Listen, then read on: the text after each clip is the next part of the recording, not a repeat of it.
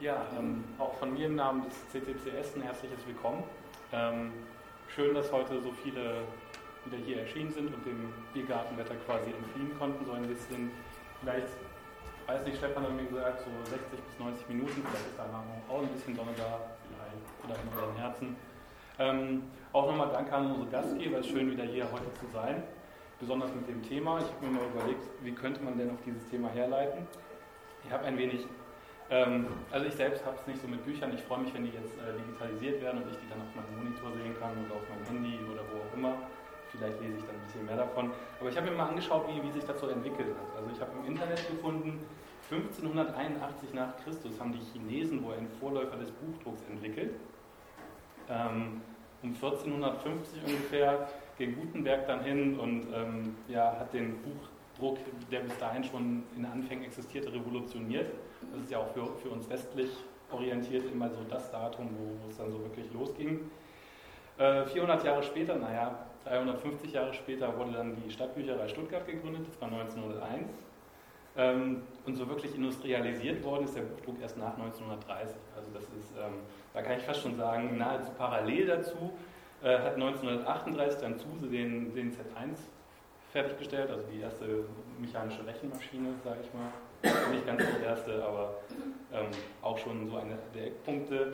Äh, 1990, also auch quasi im Vergleich zu 1581 um die Ecke, äh, erschien das erste E-Book, der erste, der erste E-Book-Reader von Sony war der, ich weiß nicht, ob du den kennst. Konnte man so kleine CDs reinstecken, hatte vorne ein Monochrom-Display. Ja, äh, 1998 habe ich im Internet gelesen, wurde der CCCS neu gegründet. Wann das erste Mal war, steht bestimmt auch in dem Buch, aber das Kapitel kenne ich nicht. Äh, Andrea wird mir das gleich vielleicht erzählen. Ja, und 2011 stehen wir heute hier, äh, feiern quasi das Zusammenwachsen dieser beiden Zeitstränge.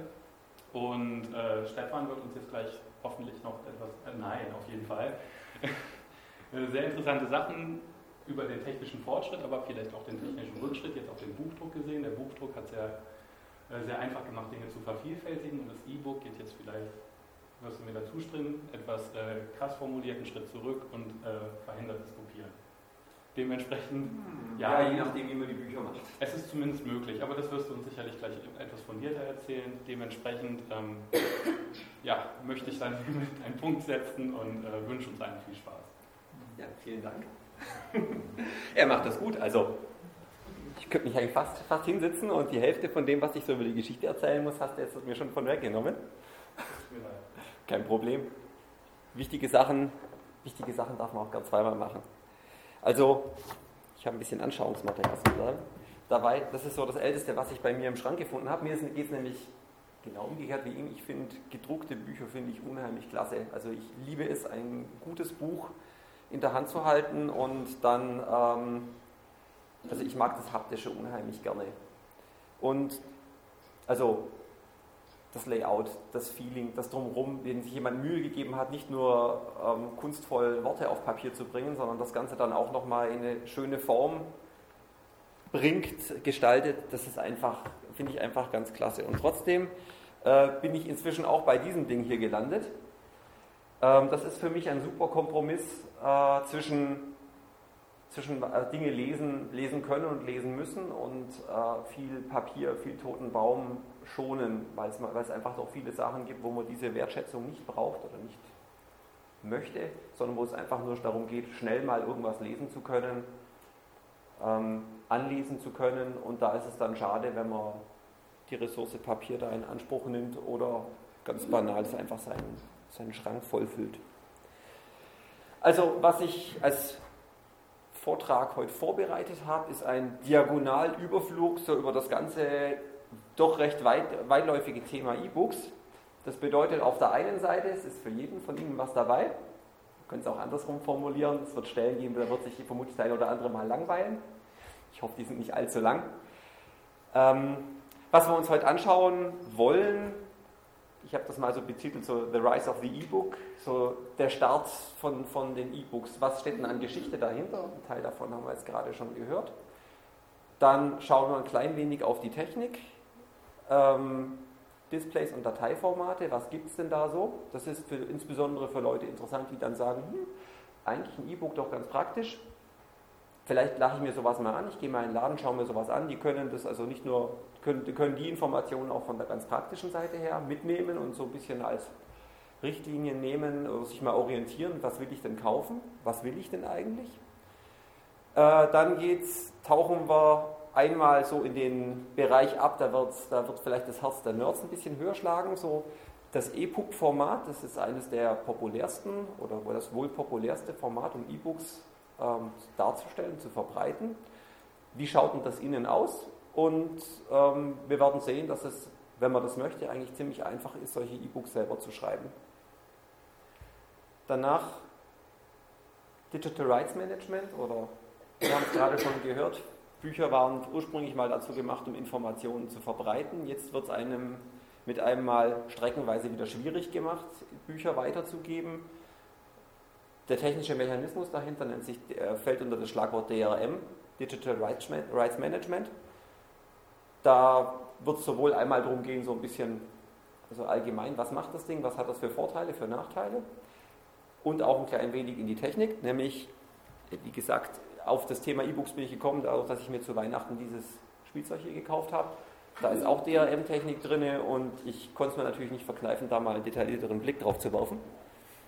Und hinten raus wird es ein bisschen Science Fiction geben. Ich bin nämlich der Meinung, dass mit E-Books, was wir jetzt heute haben, ich gehe in den echten oder virtuellen Buchladen, ich kaufe mir eine Datei, lade sie hier drauf und lese es, dann, lese es dann durch und damit ist gut, dass damit der Technik noch nicht Genüge getan ist, sondern dass da noch eine ganze Menge mehr möglich ist. Vielleicht fühlt sich der eine oder andere Geek inspiriert, da sogar selber was zu basteln. Ja, hm, Geschichte. Ich fange nicht ganz bei Gutenberg an. Ähm, trotzdem habe ich beim Durchschauen von der Geschichte ein paar recht lustige, recht interessante Fakten gefunden. Also irgendwie alles, was irgendwie mit tragbaren Computern oder so zu tun hat, man stößt immer wieder auf den Namen Alan Kay, der ähm, in den späten 60ern mit seinem, unter anderem mit seinem Dynabook, ähm, so User Interface und Computergeschichte geschrieben hat. Ich habe gleich noch ein Bild von seiner Skizze, wie er sich das vorgestellt hat. Das Ding, sein Dynabook wird immer als der Prototyp oder die Sternstunde, die Erfindung des Laptops bezeichnet. Ähm, warum er jetzt hier mit draufsteht, das ist die Motivation, warum er dieses Dynabook gemacht hat. Er kam nämlich aus dem zweiten Schritt darauf, dass das eine super, super Sache, ein super Medium wäre, um Kindern Informationen dazu bringen und Kindern das Lernen zu erleichtern. Er kommt wie viele Sachen aus dem Internet, aus dem, aus dem DARPANET und das war ursprünglich ein militärisches Projekt und die hatten damals das Problem, wenn jemand einen Panzer reparieren muss, dann braucht er die technischen Handbücher, die Manuals dafür und die technischen Manuals mit allen Konstruktionszeichnungen und Informationen, zu dem, die zu dem damaligen Panzer dazugehörten, die wogen mehr als der Panzer selbst. Und das war für den Techniker irgendwie ein bisschen schlecht transportabel und auch nicht so dolle, um da mal kurz was nachzuschauen. Das war dann eher so der Gang in die Bibliothek. Und deswegen vom Kay diese Idee, ja, da muss man doch was mit dem Computer machen können, das kann doch da alles auf so einem kleinen Ding dann gespeichert werden. Zugegebenermaßen, es hat noch ein paar Jahrzehnte gebraucht, aber ich vermute mal, ähm, auf den meisten Handys dürfte ausreichend Speicherplatz drauf sein, um die zigfache Menge von der Dokumentation von damals zu speichern. Wir kommen, da schließt sich jetzt, da, da mache ich jetzt einen Sprung voraus, wir können gegen Ende nochmal draufkommen über E-Books, über E-Book-Formate und E-Book-Quellen, wo man Bücher herbekommt. Und eine Quelle sind gemeinfreie Werke, also Werke, wo das Copyright abgelaufen ist. Da gibt es ein sehr populäres Projekt im Internet, das ist das Projekt Gutenberg. Das vermutlich hat da jeder mal von gehört. Da gibt es die Werke von Shakespeare, von Schiller, ähm, viele Geschichten, viele Bücher, Sachen eben, wo das Copyright ausgelaufen ist. Also ist ein amerikanisches Projekt, die orientieren sich nach dem Copyright, verhält sich in der Beziehung relativ ähnlich zum deutschen Urheberrecht wo eben keine Rechte mehr drauf sind, die man frei verbreiten kann. Und ich habe mit, großer, mit großem Erstaunen festgestellt, dass dieses Projekt, also wo viele, was eines der Hauptargumente war für die Leute, die sich erst, also als die E-Books noch, E-Book-Reader noch neu waren, sich einen E-Book-Reader zu kaufen, war, hey, da gibt es viele klassische Literatur, da kann ich nicht bei Projekt Gutenberg bedienen. Und dieses Projekt ist tatsächlich, also uralten möchte ich schon fast sagen, von Anno 71. Es war damals, also es war auch nicht nur eine, also eine Papiersammlung von gemeinfreien Werken, sondern es war von Anfang an eine digitale Sammlung. Und der Rechner, auf dem das Projekt Gutenberg lag, das war in diesem Rechnerverbund, den man später einmal Internet nennen wird, Rechner Nummer 15. ja, so, ich überspringe jetzt ein bisschen Geschichte zwischen rein. 93 gab es so den ersten Verkauf von E-Books, also jetzt nicht von einem Reader, sondern wo das erste Mal irgendein Verlag hergegangen ist und gesagt hat, hey, hier ist eine CD, hier ist elektronisches Papier drauf und wir nennen das jetzt E-Book. Und trotzdem hat es nochmal eine ganze Reihe länger gedauert, einige Jahre später, bis die erste ISBN für ein E-Book vergeben wurde. So, ab dann beschleunigt sich die Geschichte ganz massiv. Ne? Man sieht schon, wenn wir schon 98 sind, dann bis, bis 2011 haben wir mal allzu viel Zeit. Das Rocket E-Book, das war wohl so der erste Reader, der so auf dem, der auch unter diesem Namen firmierte, der auf dem freien Markt so erhältlich war. Das war ein Monster mit über einem halben Kilo, einem etwa so großen Display, also manches Handy hat heute ein größeres Display als dieser E-Book-Reader. Ein LCD-Screen in Schwarz-Weiß hat am Anfang auch ganz erstaunlich viel Geld gekostet. Das waren so die Anfänge. 2000 gab's die Firma, äh, ist die Firma MobiPocket groß an den Start gekommen. Die hat jetzt hier die Honorable Mention deswegen, weil MobiPocket eben ein standardisiertes E-Book-Format in die Welt gesetzt hat. Und die haben das verkauft, auch mit DRM, also dass man da ein Geschäftsmodell dafür hat, Bücher zu verkaufen, dass die nicht wild weiterkopiert werden können. Ähm, und hatte Reader-Software, die gab es sowohl für Desktop als auch eben für die diversen ähm, ähm, Organizer, also für die PDAs, für Palm, für Windows CE und so weiter. Und ab 2002 hatten dann zwei, Verla zwei große Verlagshäuser, Random House und HarperCollins, angefangen, digitale Versionen ihrer Bücher parallel zu ihren Printversionen anzubieten. Also, was Amazon, womit Amazon jetzt bekannt ist, so als der große E-Book-Verkäufer, da gab es welche, die waren schon ein ganzes Stückchen vorher dran.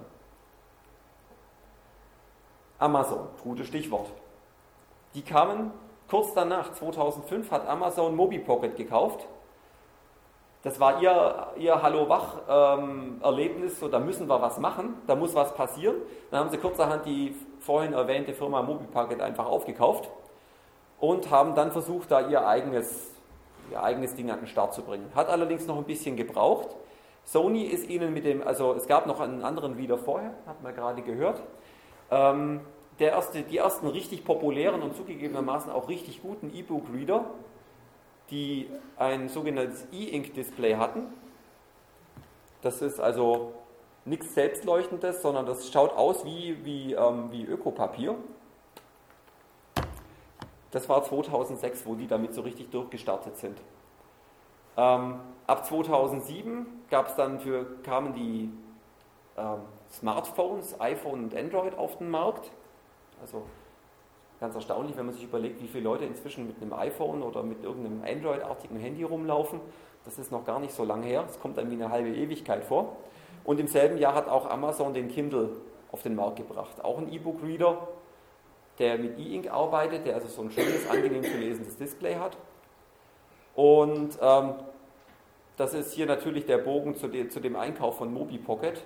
Jetzt hat der Amazon die Technologie, um Bücher, Bücher als in elektronischer Form darzustellen. Sie hatten ähm, den Markt, sie hatten also Zugang zu, viel, viel, zu, viel, viel, äh, zu vielen, vielen Verlagen und hatten da auch eine entsprechende Marktmacht, um Druck zu machen. Und jetzt hatten sie dann auch noch die entsprechende Hardware, alles aus einer Hand. Ein Erfolgsmodell, was ähm, nur kurz darauf von Apple kopiert werden sollte. Und so die letzte Meldung, so aus dem aus dem letzten Jahr. Im zweiten Quartal 2010 hat Amazon.com, also der amerikanische Ableger von Amazon, tatsächlich mehr E-Books als Hardcover-Bücher verkauft. Also der Markt für E-Books, also ist offensichtlich Bedarf da und der Markt explodiert. So, ich habe ein paar Bildchen von solchen historischen Geräten. Das war dieses Dynabook, dieses es nie in, nie in echt gegeben hat, aber das ist die Skizze aus dem Paper von seiner Zeit. Also man erkennt schon grob, er hatte nicht an Klappen gedacht, er hat einfach eine Tastatur gehabt und oben ein Display. Das Ganze 9 Zoll breit, 12 Zoll hoch, ja, ein bisschen größer als A4 wohl. Hm. Ganz so in der Form hat sich nicht durchgesetzt. Entweder haben es die Leute geklappt oder sie haben mehr Display gemacht oder sie haben es kleiner gemacht. Und das erwähnte Rocketbook, also das war ein echtes, also man kann es glaube ich erahnen, es war ein echtes Monster. In der Geschichte, die Geschichte ging dann weiter, so die aktuellen Lesegeräte, die man so sieht. Das sind also einmal so die, diese, diese Sonys und natürlich der, der Amazon, der Kindle, der natürlich dadurch besticht, dass er ein sehr, sehr gutes Display hat und vergleichsweise günstig ist. Ja, und dann kommt natürlich noch zu guter Letzt der Heilbringer. Ähm, und die haben natürlich, die mussten natürlich, also ist ganz lustig, an der Stelle sind irgendwie die, also mit dem, es gab eine Menge guter Technik schon vorher, aber mit dem, mit dem, äh, mit dem iPad sind irgendwie die Verlage aufgewacht. Und mit daran schuld ähm, ist dieses.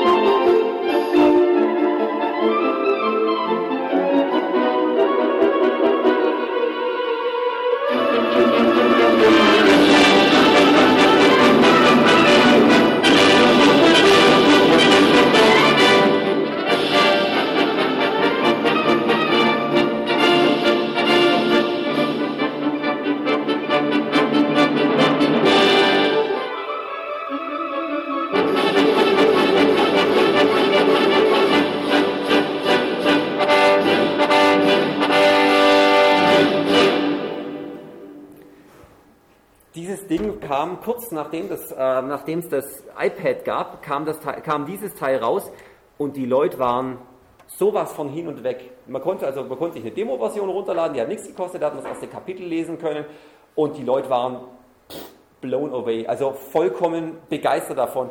Dieses schlanke, stylisch aussehende Gerät von Apple, ein fantastisches Display, super Farben, hochauflösend und jemand geht her und macht Alice im Wunderland da drauf und macht nicht nur einfach stinknormal Papier auf, auf Bildschirm, sondern fangen da an, Animationen reinzumachen, Interaktionen reinzumachen. Man hat Spiele drin gehabt. Es hat sich auf jeder Seite was bewegt. Es war künstlerisch gestaltet. Irgendwo ein Stück weit, also wieder ein Anspruch so in diese Richtung, so, dass neben dem einfach nur dem künstlerisch zu, zu Papier gebrachten Wort eben noch was sehr Stylisches drumherum gemacht, eben auf 21. Jahrhundert.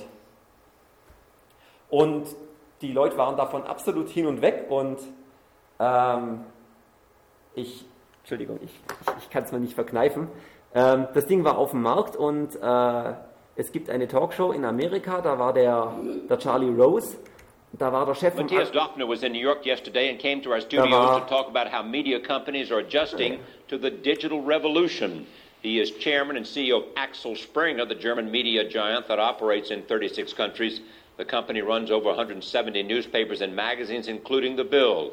European media, like their American counterparts, have struggled to adapt their business models in the online era. Axel Springer's net profit dropped by nearly half last year because of the economic crisis and declining advertising revenue, but the company has rebounded and, in the judgment of many analysts, is one of the media leaders in the move to a digital world.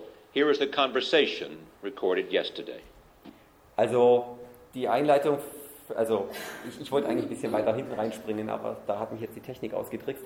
Ähm, äh, so die, die Intro von, dieser, von, diesem, ähm, sehr, von diesem sehr populären Talkmaster. Ähm, Axel Springer hatte, wie viele andere Verlage in den letzten Jahren, das Problem, dass ihnen die Umsätze eingebrochen sind. Irgendwie gab es ausreichend Ablenkung aus anderen Medien, noch gar nicht mal so direkt Konkurrenz durch, durch das E-Book oder sowas, sondern einfach die Leute haben sich für andere Sachen als für Bücher interessiert. Und jetzt kommt eben dieses iPad daher und er geht mit, erzählt, wie er mit seinem Filius ähm, in den Laden geht und sich das Ding erstmalig anschaut. Well, please to be here. Uh, you and I talked over the weekend, uh, and you had just bought an iPad. So, what do you think? And what role might it play in terms of changing if any, the fortunes of media, print media? I spent a couple of days with a family in Miami, and so on Saturday morning I went to the Apple store on Lincoln Road and played a little bit with the iPad and then bought one with my son. And um, I think this is really starting a new era. And I think every publisher in the world um, should sit down once a day and pray to thank Steve Jobs that he is saving the publishing industry with that. I think the, the Every publisher in the world, jeder Pub, äh, Publizist in der Welt sollte sich einmal am Tag hinsetzen und Steve Jobs Dankgebete, mit Dankgebeten huldigen, dass er die Publishing, die, die, die Verlagsindustrie gerettet hat. Also Steve Jobs, der Erlöser, die Erlöserfigur, ich glaube, in der sieht er sich ganz gerne. Ähm, ich meine, der Mensch, der, der Herr Döpfner ist ganz bestimmt kein, kein, kein dummer Mensch. Also der hat da auch das, das Potenzial gesehen. Ich hab, man hat zusammen, man hat die Hardware, also das Lesegerät, man hat ähm, die Möglichkeit, Inhalte damit zu publizieren und man hat den Shop dazu, um es zu verkaufen und bei der Gelegenheit auch noch die technischen Mittel, um das Kopieren zu verhindern. Der war davon hin und weg und das war für ihn seine Vision, wie die Verlagsindustrie gerettet werden kann. Ja, dummerweise hat der liebe Steve äh, eine ähnliche Idee gehabt und ähm, der hatte überhaupt nicht im Sinne, die Verlagsindustrie zu retten, wie man jetzt dort, ähm, in, in den Monaten danach dann festgestellt hat. Was ist passiert? Die Leute haben angefangen, ähm, Apps zu machen mit, mit dem E-Book-Reader drauf, also mit dem Reader und der DRM-Software und haben das entweder verschenkt oder für einen Apple und ein Ei in, in den Store gestellt und haben dann gesagt, hey, wenn du Bücher anschauen möchtest, hier gibt es ein paar für Umme. Aber wir haben natürlich auch die ganzen, die ganzen Bestseller, die ganzen Schlager, alles, was ihr im Buchladen kaufen könnt, könnt ihr auch bei uns kaufen, kommt auf unsere Webseite, ladet es runter, ähm, spielt es auf euer iPad drauf und dann könnt ihr es dort lesen. Ja, das äh, hat Apple, ich unterstelle jetzt mal ganz frech, dass auch der Steve Jobs nicht blöd ist und dieses Potenzial von vornherein gesehen hatte. Hey, er hatte Erfahrung mit dem Apple, mit, mit, mit der Musik, wie das funktioniert. Der hat ihn eine Weile lang damit mal machen lassen, habe ich so den Eindruck. Und dann hat Apple gesagt, okay, wir haben In-App Purchase, also wir können, wir haben eine Schnittstelle gerade frisch gemacht, dass die Leute gar nicht mehr diesen unglaublich komplizierten Umweg machen müssen. Die müssen nicht mehr zu euch auf die Webseite gehen, um dort die Bücher zu kaufen. Die können das direkt aus dem Store machen. Die müssen nicht von ihrem iPad weggehen. Die können direkt bei euch im Programm klicken. Will ich kaufen, will ich kaufen, will ich kaufen. Habt ihr alles drin, ist doch spitze. Und wir machen das genauso wie bei den Anwendungen, auch wie bei den Apps. 30% streichen wir ein und 70% gehen an euch. Hey, 70% ist doch cool, oder? Ja, hm, das Problem scheint daran zu liegen, dass so die durchschnittliche Marge bei einem, äh, bei einem, also nicht bei einem Verlagshaus, sondern bei einem Vertrieb, bei einem Großhändler wie also das Amazon zum Beispiel macht, dass wohl die durchschnittliche Marge bei einem Buch so bei roundabout 12% liegt. Und da ist er mit seinen 30% natürlich gnadenlos drüber. Dann haben die geschrieben, ähm, äh, danke lieber Steve, aber das mit dem In-App-Purchase, das ist nicht so sexy, wir bleiben bei dem, wie wir waren. Und daraufhin haben sie die AGBs geändert und haben gesagt, nee, nee, nee, nee, wir wollen ja, es geht ja nur um die User Experience, es geht nur um die Benutzer natürlich. Und um die Benutzer vor diesen unkomfortablen Dingen zu schützen, äh, machen wir jetzt eine Klausel rein. Ihr dürft es natürlich weiterverkaufen, aber ihr müsst das identische Angebot auch über In-App-Purchase anbieten und zwar zum selben Preis, also zum selben Endverkauf, Endverkaufspreis. Also man konnte nicht sagen, ja, dann müssen wir halt die Apple, die Apple Tags halt da draufschlagen und dann ist es da halt teurer, das ist der Preis für den Komfort. Nein, nein, das haben sie natürlich hier verboten. Und als dann alle mal schwer geschluckt haben, dann hat Apple seinen eigenen Bookstore gestartet. Also, ja, ich weiß nicht, wenn das, wenn das jetzt nicht Apple, sondern Microsoft wäre, würde ich, äh, würde ich wetten, dass schon äh, irgendwo schon am Anfang der Geschichte irgendjemand mal Kartellamt geschrien hätte und dann wäre er heftig geklagt worden. Irgendwie hat da Apple seinen Schaumbonus noch nicht verspielt. Ich bin gespannt, was da die Zukunft bringen wird, aber aus meiner laienhaften Sicht ist das ganz klar Missbrauch von Marktposition. Naja, gut.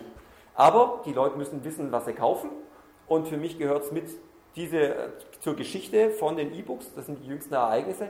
Die Quintessenz für mich ist, das ist jetzt ein, das ist als explodierender Markt erkannt worden, es ist als Gold, potenzielle Goldgrube entdeckt worden und die sind jetzt halt so in einem gewissen Selbstfindungsprozess, welches Modell lässt sich auf der einen Seite rechtlich vertreten und es auch wird auf der anderen Seite vom Kunden akzeptiert. Kunde, Marke, hier. Wer hat einen E-Book-Reader von euch? Eins, zwei, drei. Cool. Das heißt, der ganze Rest hier hat noch keinen, sind also potenzielle Kunden. Ihr stimmt darüber ab, ob ihr sowas haben wollt oder nicht mit eurem Einkauf. Okay, moralischer Zeigefinger Ende. Ja, ähm, apropos potenzieller Einkauf oder sowas. Ich gehe jetzt mal, schwenke jetzt mal was um, so über die, die technischen Eckpunkte und die, die technischen Aspekte von diesen E-Book-Readern. Ähm, die unterscheiden sich, es ist so ähnlich wie, je, also in einem gewissen Punkt ist es ähnlich wie jeder, jeder Minicomputer, wie der Laptop oder jedes Smartphone auch. Sie unterscheiden sich, hm, was wiegen die Dinger? Wie lange hält ein Akku? Wie schnell sind sie in der Verarbeitungsgeschwindigkeit? Netzanbindung? Habe ich nur eine, eine, eine, Dings, eine Speicherkarte, die ich reinstecke? Habe ich WLAN? Habe ich sogar eine Mobilfunkanbindung? Speichererweiterbarkeit, Erweiterbarkeit. Dann bisschen spezifischer, da ist ja schon eine Software drauf, das ist ja dann typischerweise die, also die reinen E-Book-Reader sind ja nicht dafür gedacht, dass man groß Software drauf installiert, sondern die sind einfach als fertige Lesegeräte gedacht.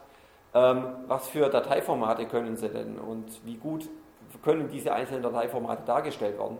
Und habe ich irgendeine An Möglichkeit direkt auf dem Gerät einen virtuellen Bücherladen zu besuchen und direkt Sachen zu kaufen oder ist dieser Weg eher unkomfortabel? Aber über allem anderen ist natürlich das Display. Ich frage jetzt mal nochmal andersrum. Alle, die jetzt noch keinen in der Hand gehabt haben, äh, noch keinen besitzen, habt ihr so ein Ding schon mal in der Hand gehabt? Ähm, Wer es mal einfach mal angucken möchte, um mal einen Blick drauf zu werfen, mag es jemand einfach mal nehmen, reicht es mal rum, solange er nachher in einem Stück wieder zu mir zurückkommt, bin ich glücklich. Einfach mal zu schauen, das ist so dieses, diese, diese Display-Technologie. Also die Dinger haben, bestehen in erster Linie aus Display und bei denen gibt es, es unterscheiden sich von den verschiedenen Readern zwei große Kategorien. Das eine Mal sind eben die, die selbstleuchtenden, sage ich mal. Also das Apple iPad wäre wohl der Starvertreter von den selbst, selbstleuchtenden Display. Und dann die reflektierenden. Das ist so ein Ding, was jetzt hier gerade die Runde macht. Mal ganz mal kurz sehr oberflächlich, also es ist eine Wissenschaft für sich, da könnten wir vermutlich mehr als einen Vortrag mit füllen über Displaytechnik und ich bin da auch nicht der Crack drin. Ich habe mal ganz mal grob geguckt, wie so ein, wie so ein Display, so ein selbstleuchtendes funktioniert. Äh, das ist eine Vergrößerung aus einem, aus einem normalen Monitor, aber die, das iPad zum Beispiel, das funktioniert genau gleich, vom Prinzip genau gleich. Man sieht hier, man hat äh, Rot, Grün, Blau für die Lichtgrundfarben eng aneinander ähm, ähm, einzelne Leuchtelemente, nennt sich dann im Terminus technicus Subpixel. Ähm, die leuchten deswegen, weil ganz am anderen Ende eben äh, eine Hintergrundbeleuchtung ist. Funktionieren tut das Ganze über, über Polarisation, das heißt, man muss als erstes mal die Hintergrundbeleuchtung in der Lichtrichtung ausrichten, das ist ein Polarisationsfilter dran. Dann kommt irgendwie neben einer ganzen Menge anderer Magic, die ich jetzt hier rauslasse, äh, kommt irgendeine Flüssigkristallschicht. Das ist so, wie man es vom Taschenrechner, von den alten Taschenrechnern vielleicht noch kennt, mit den schwarzen Ziffern. Äh, wenn Strom angelegt wird, werden die Dinger dunkel und wenn dann der Strom weg ist, werden sie hell. Und so blenden die eben, äh, regulieren die das Licht, was durch die Hintergrundbeleuchtung durchdringt, rauf oder runter und machen dementsprechend die Sachen heller oder dunkler. Jetzt haben wir also lauter kleine Punkte, die heller und dunkler werden können. Und da kommt dann noch ein Farbfilter oben drüber und dadurch werden die Dinger vollends bunt. Und das Zeug ist richtig, richtig klein. Ähm, das iPad hat, muss man neidlos wohl anerkennen, also eine wirklich fantastische Displaytechnik. Wer so ein Ding in der Hand gehabt hat, das ist wirklich, also es ist wirklich verführerisch. Ähm, es ist unheimlich hell, es ist farbbrillant, man kann von der Seite schräg drauf gucken, also die also bei den älteren Monitoren hat man ja oft das Problem gehabt, vielleicht kennt es jemand noch von daheim, wenn man schräg drauf schaut, ist es unheimlich dunkel und die Farben sind verfälscht. Wenn man mehr in die Mitte kommt, dann, ah, jetzt erzählen und jetzt stimmen auch die Farben und ähm, also diese Winkelabhängigkeit, die ist bei dieser äh, IPS-Technik, die da verwendet wird, die ist fast nicht gegeben. Und die Auflösung ist unheimlich hoch. Man hat mehr als 300 Punkte pro Zoll. Ähm, ist dieselbe, also ich habe jetzt die, die Zollangabe hergenommen, das, weil es dieselbe Einheit ist, die, die vielleicht manche auch vom Drucker kennen. So die, Stand, die, erst, die, die Standard-Heimdrucker, die es lange Zeit gab, die ähm, hatten 300 dpi. Das heißt, da liegt das Ding hier schon drüber. Heutige Laserdrucker kommen mit etwa 600, typischerweise mit 600 daher. Aber ein Ausdruck mit 300 dpi ist, naja, beim genau hinschauen oder mit der Lupe erkennbar, dass es nicht ganz so, so, so knackscharf ist wie der mit 600, aber hey, super, immer noch super und ganz hervorragend lesbar. Und jetzt hat man ein Display zum in die Hand nehmen, in dem Gerät, das leicht ist, mit so einer hohen Auflösung. Und wie gesagt, ich glaube, der Film von dem, Alice, von, von dem Alice im Wunderland, das ist schon, ich glaube, es, es zeigt so ein bisschen den Enthusiasmus, was das Ganze ausgelöst hat. So, auf der anderen Seite gibt es die reflektiven, die sehen bedeutend ja, weniger shiny aus. Also das ist so naja, fast im Vergleich dazu, so wenn man sie nebeneinander hält, schaut das altbacken aus. Man könnte auch mit LCDs, also mit der Technik auch, reflekt, auch reflektive Displays bauen, indem man einfach keine Leuchtschicht dahinter macht, sondern da einfach irgendwas was gut reflektieren, das heißt zum Beispiel einfach eine sehr weiße, einen sehr weißen Hintergrund dahinter macht. Äh, ich meine, die Taschenrechner früher, die man auch so vielleicht aus Schulzeiten oder so kennt, äh, die hatten ja auch keine Hintergrundbeleuchtung und trotzdem waren sie ganz gut lesbar. Aber man hat Probleme, diese, diese Punkte wohl klein genug zu kriegen und der Kontrast leidet dann wohl ziemlich drunter. Deswegen so richtig Spaß machen die wohl nur selbstleuchtend. Aus dem Grund kommen diese E-Paper-Technologien zum Einsatz. Ähm, man, oft spricht man dem Kontext von E-Ink. E-Ink ist aber lustiger, das ist so ähnlich wie Tempotaschentücher. Das ist ein eingetragen, ist ein Warenzeichen, das ist ein Firmenname. So die Kategorie nennt sich eigentlich eher E-Paper. Und die ersten E-Papers, die es gab, äh, diese Gyricon-Technologie, das waren lauter kleine, winzig kleine Kügelchen, die dann durch Anlegen von Spannung gedreht wurden. Die waren auf der einen Seite schwarz und auf der anderen Seite weiß und die haben sich dann gedreht. Ähm, heutzutage bei fast allen E-Papers, die man heute zu, kauf, zu kaufen bekommt, äh, kommt die sogenannte Elektrophorese zum Einsatz. Also auch das, was hier gerade so die Runde macht, das ist auch ähm, mit der Technik. Wenn man da also das Ding im Querschnitt anschaut und sich mal äh, ganz stark vergrößert, dann schaut das Ganze so aus. Man hat hier jetzt auch wieder so, so Kügelchen, so sogenannte Mikrokapseln. Die sind allerdings jetzt durch, die sind jetzt allerdings nicht mehr schwarz und weiß und an sich irgendwie drehbar gelagert. Kann man sich ja vorstellen, wenn, da, wenn man davon viele hat und wenn es klein ist, dass es allein mechanisch schon ein Mordsakt ist, das irgendwie zum Funktionieren zu bringen. Ähm, die sind transparent und die haben die Dinger mit einem Öl gefüllt. Und da drin schwimmen jetzt Pigmente, und zwar einmal weiße, einmal schwarze. Und die sind einmal positiv und einmal negativ geladen von sich aus. Und jetzt geht man her und legt einfach ein Magnetfeld an. Also man hat unten eine, so, eine, so eine Elektrodenmatrix. Das, sind so, das, sind dann, das, wird, das werden dann die Pixel, wenn ich die also plus-minus schalte und oben ein entsprechendes Gegenstück, das transparent ist, oben noch eine Schutzfolie und fertig ist das Schwarz-Weiß, ähm, das Schwarz-Weiß E-Paper. Es gibt Entwicklungen, die Dinge auch in Farbe zu machen. Da gibt es aktuell, soweit ich weiß, also es gibt eine Menge Prototypen. Es gibt, soweit ich informiert bin, aktuell noch kein E-Reader mit äh, farbigen E-Paper zu kaufen. Die sind aber am Start und äh, mich würde es wundern, wenn man zu Weihnachten nicht so ein Ding irgendwo angeboten bekäme. Farbe bekommt man wieder nach dem gleichen, nach dem gleichen äh, Mechanismus, indem man einfach passend zu diesem, ähm, also dem, dem Pixel-Äquivalent von dieser Elektrode, oben entsprechend genau einen Farbfilter drüber legt. Hat man wieder das Problem, dass man, dass man Helligkeit, dass man Kontrast verliert, aber hm, was so die Werbevideos zeigen, ähm, ist ganz vielversprechend. Was ich, also als ich das zum ersten Mal gelesen oder ge gehört hatte, da habe ich ganz naiv gedacht, oh, da müssen die ja gucken, wie, wie kriegen die das hin, dass sie diese Kügelchen hier genau, dass jedes so ein Kügelchen genau ein Pixel wird nachher. Die Antwort ist gar nicht. Jemand hat mal so ein, das ist ein, ein, Kindle unter das Mikroskop gelegt und hat einmal geguckt. Und hier erkennt man jetzt ganz gut, also dieses, was hier so schaumartig ausschaut, diese Blubbern da, das sind diese, das sind diese Mikrokapseln. Und ähm, man erkennt jetzt halt hier, oder man erahnt, dass sich hier so, das sind, das, sind, das sind die Pixel, die sich hier bilden. Das heißt, die, die Elektroden, die da drunter liegen, äh, die liegen gar nicht genau exakt unter den Kapseln und die Kapseln sind auch gar nicht genau gleich groß. Aber hey, das Zeug ist so klein, das ist eigentlich egal.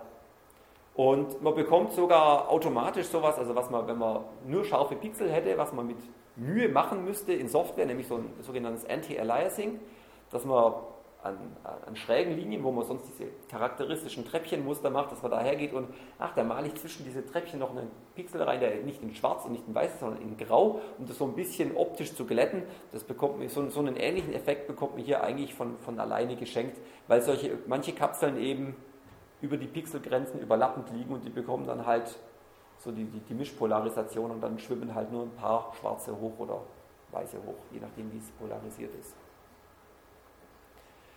Ähm, wenn man die beiden Display-Techniken jetzt gegeneinander vergleicht, die, die selbst leuchten, also abgesehen davon, dass man auf einem iPad, wenn man das jetzt nochmal als Beispiel halt hernimmt, dass man auf dem Ding natürlich viel mehr machen kann als nur, nur in Anführungszeichen Bücher lesen, auf dem laufen eine Menge andere Anwendungen, die durchaus sinnvoll sind. Aber wenn man jetzt einfach mal das aus diesem Bücherleseaspekt her vergleicht, ähm, die selbstleuchtenden Display, die bestechen natürlich bestechen durch schnelle Schaltzeiten. Das heißt, man kann hier wirklich Animationen machen. Das ist einfach ein fließendes Bild, ein Bewegtbild. Farbe, sie sind in einer hohen Farbbrillanz, eine hohe Auflösung.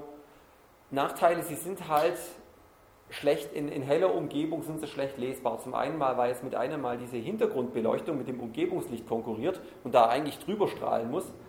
Das kann man sich lebhaft vorstellen, spätestens im prallen Sonnenlicht draußen hat so ein bisschen Hintergrundbeleuchtung da wenig Chancen gegen anzustinken.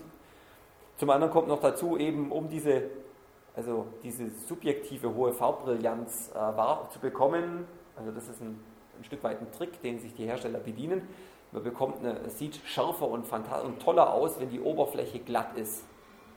Glatt heißt aber auch, wenn ein anderes Licht drauf kommt, es spiegelt wie Sau. Das heißt also in dem Moment, wo, man, wo es hell drumherum ist, wird es mit den Dingern schwieriger. Da ist man dann am gucken, dass man das so hält, dass man im Schatten ist und sich nicht, nicht nur sein Gesicht drin sieht, sondern auch den Inhalt. Umgekehrt, wenn es dunkel ist, das Ding brät immer noch mit einer gewissen Helligkeit, kann man runterregeln, aber es ist ermüdet einfach. Und das ist also der Punkt, an dem mich am meisten, also der mich am, am meisten zu diesen Dingen getrieben hat, weil ähm, ich habe oft mal irgendwie Doku dann gesagt, na, das muss ich jetzt nicht ausdrucken, also lese ich es am Bildschirm und das ist dermaßen anstrengend. Wohingegen ähm, auf diesen E-Ink-Dingern, das liest sich tatsächlich wie Papier. Der Nachteil ist eben, die haben sehr langsame Schaltzeiten. Also wenn man da mal eine Seite vor- und zurückblättert, dann wer es schon mal gesehen hat, sieht es dann oft dieses charakteristische. Die Seite wird einmal kurz invers, also genau farbverkehrt, und dann macht es nochmal schwupp und dann, dann kommt das Bild wieder. Ähm, da sind sie aber am Arbeiten. So, also da lassen sich die Hersteller leider verständlicherweise nicht in die Karten gucken oder nur wenig in die Karten gucken. Aber was ich so beobachtet habe und so beim Recherchieren gefunden habe, es deutet viel, deutet, deuten viele Indizien darauf hin, dass also diese Schaltzeiten ähm, ein, ein, erheblicher Anteil davon die Controllerlogik hat. Und die sind fleißig dabei, also die Ansteuerelektronik für dieses E-Ink oder diese E-Papers zu verbessern und dadurch bekommt man auch besser, auch schnellere Schaltzeiten hin. Da habe ich glaube ich auch noch ein Video, das kann ich gleich noch kurz zeigen, sieht man das mal. Ähm, ein weiterer Vorteil ist, die Dinger können, wenn sie geschickt hergestellt sind, sehr stromsparend arbeiten, weil die meisten dieser E-Papers halten die Darstellung. Wenn also einmal die, die Kügelchen richtig gedreht sind oder die Partikel richtig hingeschwebt sind, dann ist einmal, bleibt die Spannung anliegend, aber wenn ich die Spannung nicht ändere, sagt der Physiker jedenfalls, fließt auch kein Strom. Und das heißt, man kann damit sehr stromsparend arbeiten. Die halten also auch von sich aus sehr lange ihr Bild und es verfällt auch fast nach einer Weile. Also eine Seite mal, also wenn man das iPad mit einer Seite aufgeschl aufgeschlagen liegen lässt eine Stunde, dann ist nach einer Stunde der Akku halb leer. Und wenn ich den, den Kindle oder sowas hinliegen lasse, eine Stunde lang, dann hat sich die Elektronik drunter schlafen gelegt und das Bild bleibt einfach stehen. Macht dem nichts aus. Deswegen wird, sieht man häufig als Angabe ähm, für die Laufzeit von diesen, diesen E-Book-Readern, die auf der Technik basieren, gar keine Angaben von wegen Laufzeit so und so viele Stunden, sondern oft Angaben mit so und so viel Seitenwechsel. Weil das, was in erster Linie Strom zieht, ist Buch aufmachen, also die, die Daten verarbeiten, macht man jetzt auch nicht so oft, und dann die Seite umblättern. Die Dinger kämpfen mit einer etwas geringeren Auflösung. Ähm, bei dem Teil sieht man es ganz gut. Es ist noch, wenn man genau hinschaut, es ist ein klein wenig treppchenhaft. Die liegen so momentan so bei ca. 200 dpi. Wobei das Kind da auch nicht der neueste Stand der Technik ist, der ist einfach billig. Hm. Na gut. Und Farbe habe ich ja gesagt, das kommt erst kurz vor der Serienreife. Jetzt gucke ich mal kurz nach dem Video. Here with Freescale, and we're taking a look at a new uh, controller for e-ink, showing how fast you can do page turns. Okay. And then I'll show you, we've got a... Uh, Also dieses kurze Schwarzwald wieder weiß, das ist ganz charakteristisch für die Displays. Aber was der hier macht, das ist schon, this is showing cartoon-type animation available. schon so schnell, dass man solche einfachen So this you can't do on an ARM11, you can do on a Cortex A8. Also das ist momentan das, was man auf irgendwelchen Messen vorgeführt bekommt. Das gibt es noch nicht zu kaufen, aber ich behaupte mal, da müssen wir auch nicht mehr allzu lange drauf warten. Also bei dem Ding, also der, der da die Runde macht, das ist ein, also das Ding nennt sich Oyo, den gibt es bei diversen äh, Buchhandelsketten zu kaufen. Ähm, die haben allein durch ein Software, also die, die, das Display finde ich an sich nicht schlecht, die Software ist ranzig. Durch das letzte Software-Update, allein durch das Software-Update haben sie die Schaltzeiten schon reduziert. Und wenn man sich die ähm, Konkurrenzprodukte, also den Kindle zum Beispiel anschaut oder die, die aktuellen Reader von Sony, die sind nochmal schneller, da ist es also schon, schon richtig cool. Also der, an den muss man sich gewöhnen, an die anderen eigentlich nicht mehr. Ja, bitte. Das war gerade im Video, war es ein Touchscreen. Also man könnte drauf liegen, ja. drücken und dann etwas bewegt. Ist das der Regelfall bei Displays? Mein Kindle kann es nicht. Also dann, dann ist es noch der Kindle 1, nicht wahr? Nee, Kindle 3. Der Kindle 3, okay. Also, das Problem, also es versuchen viele ein Touch, äh, eine, eine Touch-Bedienung zu machen, weil das einfach so super intuitiv ist. Das Problem ist, man muss irgendwie diese Touch-Technologie draufbringen. Das ist üblicherweise eine Folie, die nochmal aufgezogen wird. Eine weitere Folie bedeutet wieder Licht- und Kontrastverlust. Und da haben sie lang mit gekämpft. Ähm, hat der aktuelle Kindle, hat er kein, immer noch keinen Touch? erstaunlich ist. Also die aktuellen, ich habe den aktuellen Sony mal im Laden mal in die Hand genommen, die lassen sich per Touch direkt drauf bedienen. Also die meisten Geräte wollen in die Richtung jedenfalls.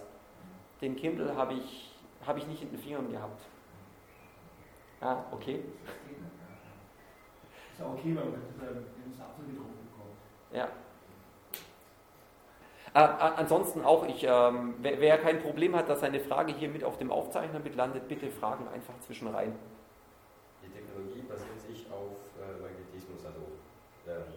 Ja, genau. Wenn ich mit einem Stilus, der ein Magnet drin hat, kann ich das auch mal drauf malen? Habe ich noch nie probiert.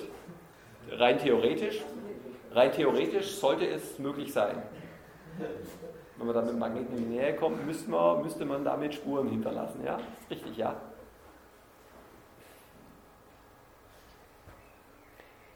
Okay, dann das nächste Kapitel so aus dem, aus dem allgemeinen Technikbereich.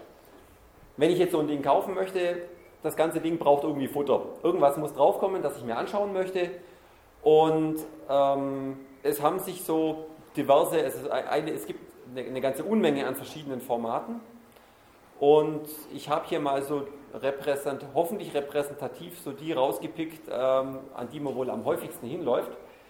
Das sind also jetzt alles Formate, die von sich behaupten, dass sie in irgendeiner Weise speziell für E-Books geeignet sind. Die meisten können darüber hinaus noch, ähm, noch einfach normale, einfach blanke Textdateien anzeigen. Manche können irgendwelche ähm, Office-Dokumente noch mit aufmachen. Hm. Gut, ähm, habe ich jetzt mal außen vor gelassen. Das, was man am häufigsten antrifft und auf den Dingern zu lesen bekommt, ist, sie können PDF darstellen.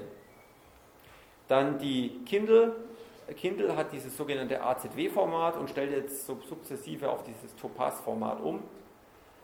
Ähm, Mobi Pocket hat die Honorable Mention hier, weil, eben, weil die eben die Basis für dieses, für dieses AZW-Format waren. Also Mobi Pocket hatte, ha, ich glaube, ich habe vorhin einen Schluss erzählt, Mobi Pocket hatte noch keinen Kopierschutz. Das war ein reines, ähm, eine rein, wirklich eine reine Beschreibungsgeschichte. Und das hat Amazon natürlich nicht genügt, deswegen haben sie AZW draus gemacht und haben den Kopierschutz noch mit dran, dran gehängt. Und dann gibt es natürlich das EPUB, die Electronic Publication. Und darüber hinaus noch eine ganze Menge weitere. Klacker zum Beispiel, der stammt noch so aus der Zeit, wo die E-Book-Reader auf irgendwelchen Smartphones liefen. Und ähm, eine halbe Tonne weiterer. Was ich bei der Suche nach denen noch gefunden habe, ist für, das ist jetzt für die, für die, Nerds, die mal spielen wollen, die können mal nach SISU, Structured Information Serialized Units, äh, suchen. Das ist ein sehr einfach, also ein recht einfach zu schreibendes Metaformat, möchte ich sagen. Also es ist einfacher zu schreiben als HTML, weil es ein bisschen, ein bisschen intuitiver ist und weniger zum Tippen ist, weniger spitze Klammern hat. Ähm, und die ähm, sind, sind kein, also es gibt keinen Reader für SISU, aber dieses, äh, diese SISU-Software, die kann in alle möglichen Ausgabeformate ähm, runter, runter konvertieren. Unter anderem eben EPUB, unter anderem LaTeX und über den LaTeX-Umweg auch PDF und so weiter und so fort. Ist, wer mal in die Welt die Verlegenheit kommt, sich irgendwie äh, zu überlegen, äh, auch schreibe ich doch mal ein E-Book oder sowas, der kann sich mal anschauen, ob das vielleicht was für ihn ist. Was ja? Ähm, konvertieren heißt das Format, also die, die, die Darstellung ändern. Also die, die wechseln. Ganz genau richtig. Man schreibt es also man in diesem, in diesem SISU-Format. Da reicht ein Texteditor dafür. Danach lässt man dieses, diese Software, die da eben, die von diesem Projekt kommt, drauf los und dann purzelt am anderen Ende eben ein EPUB, E-Book raus oder ein PDF-Dokument oder was auch immer. Das macht also diese Formatumwandlung.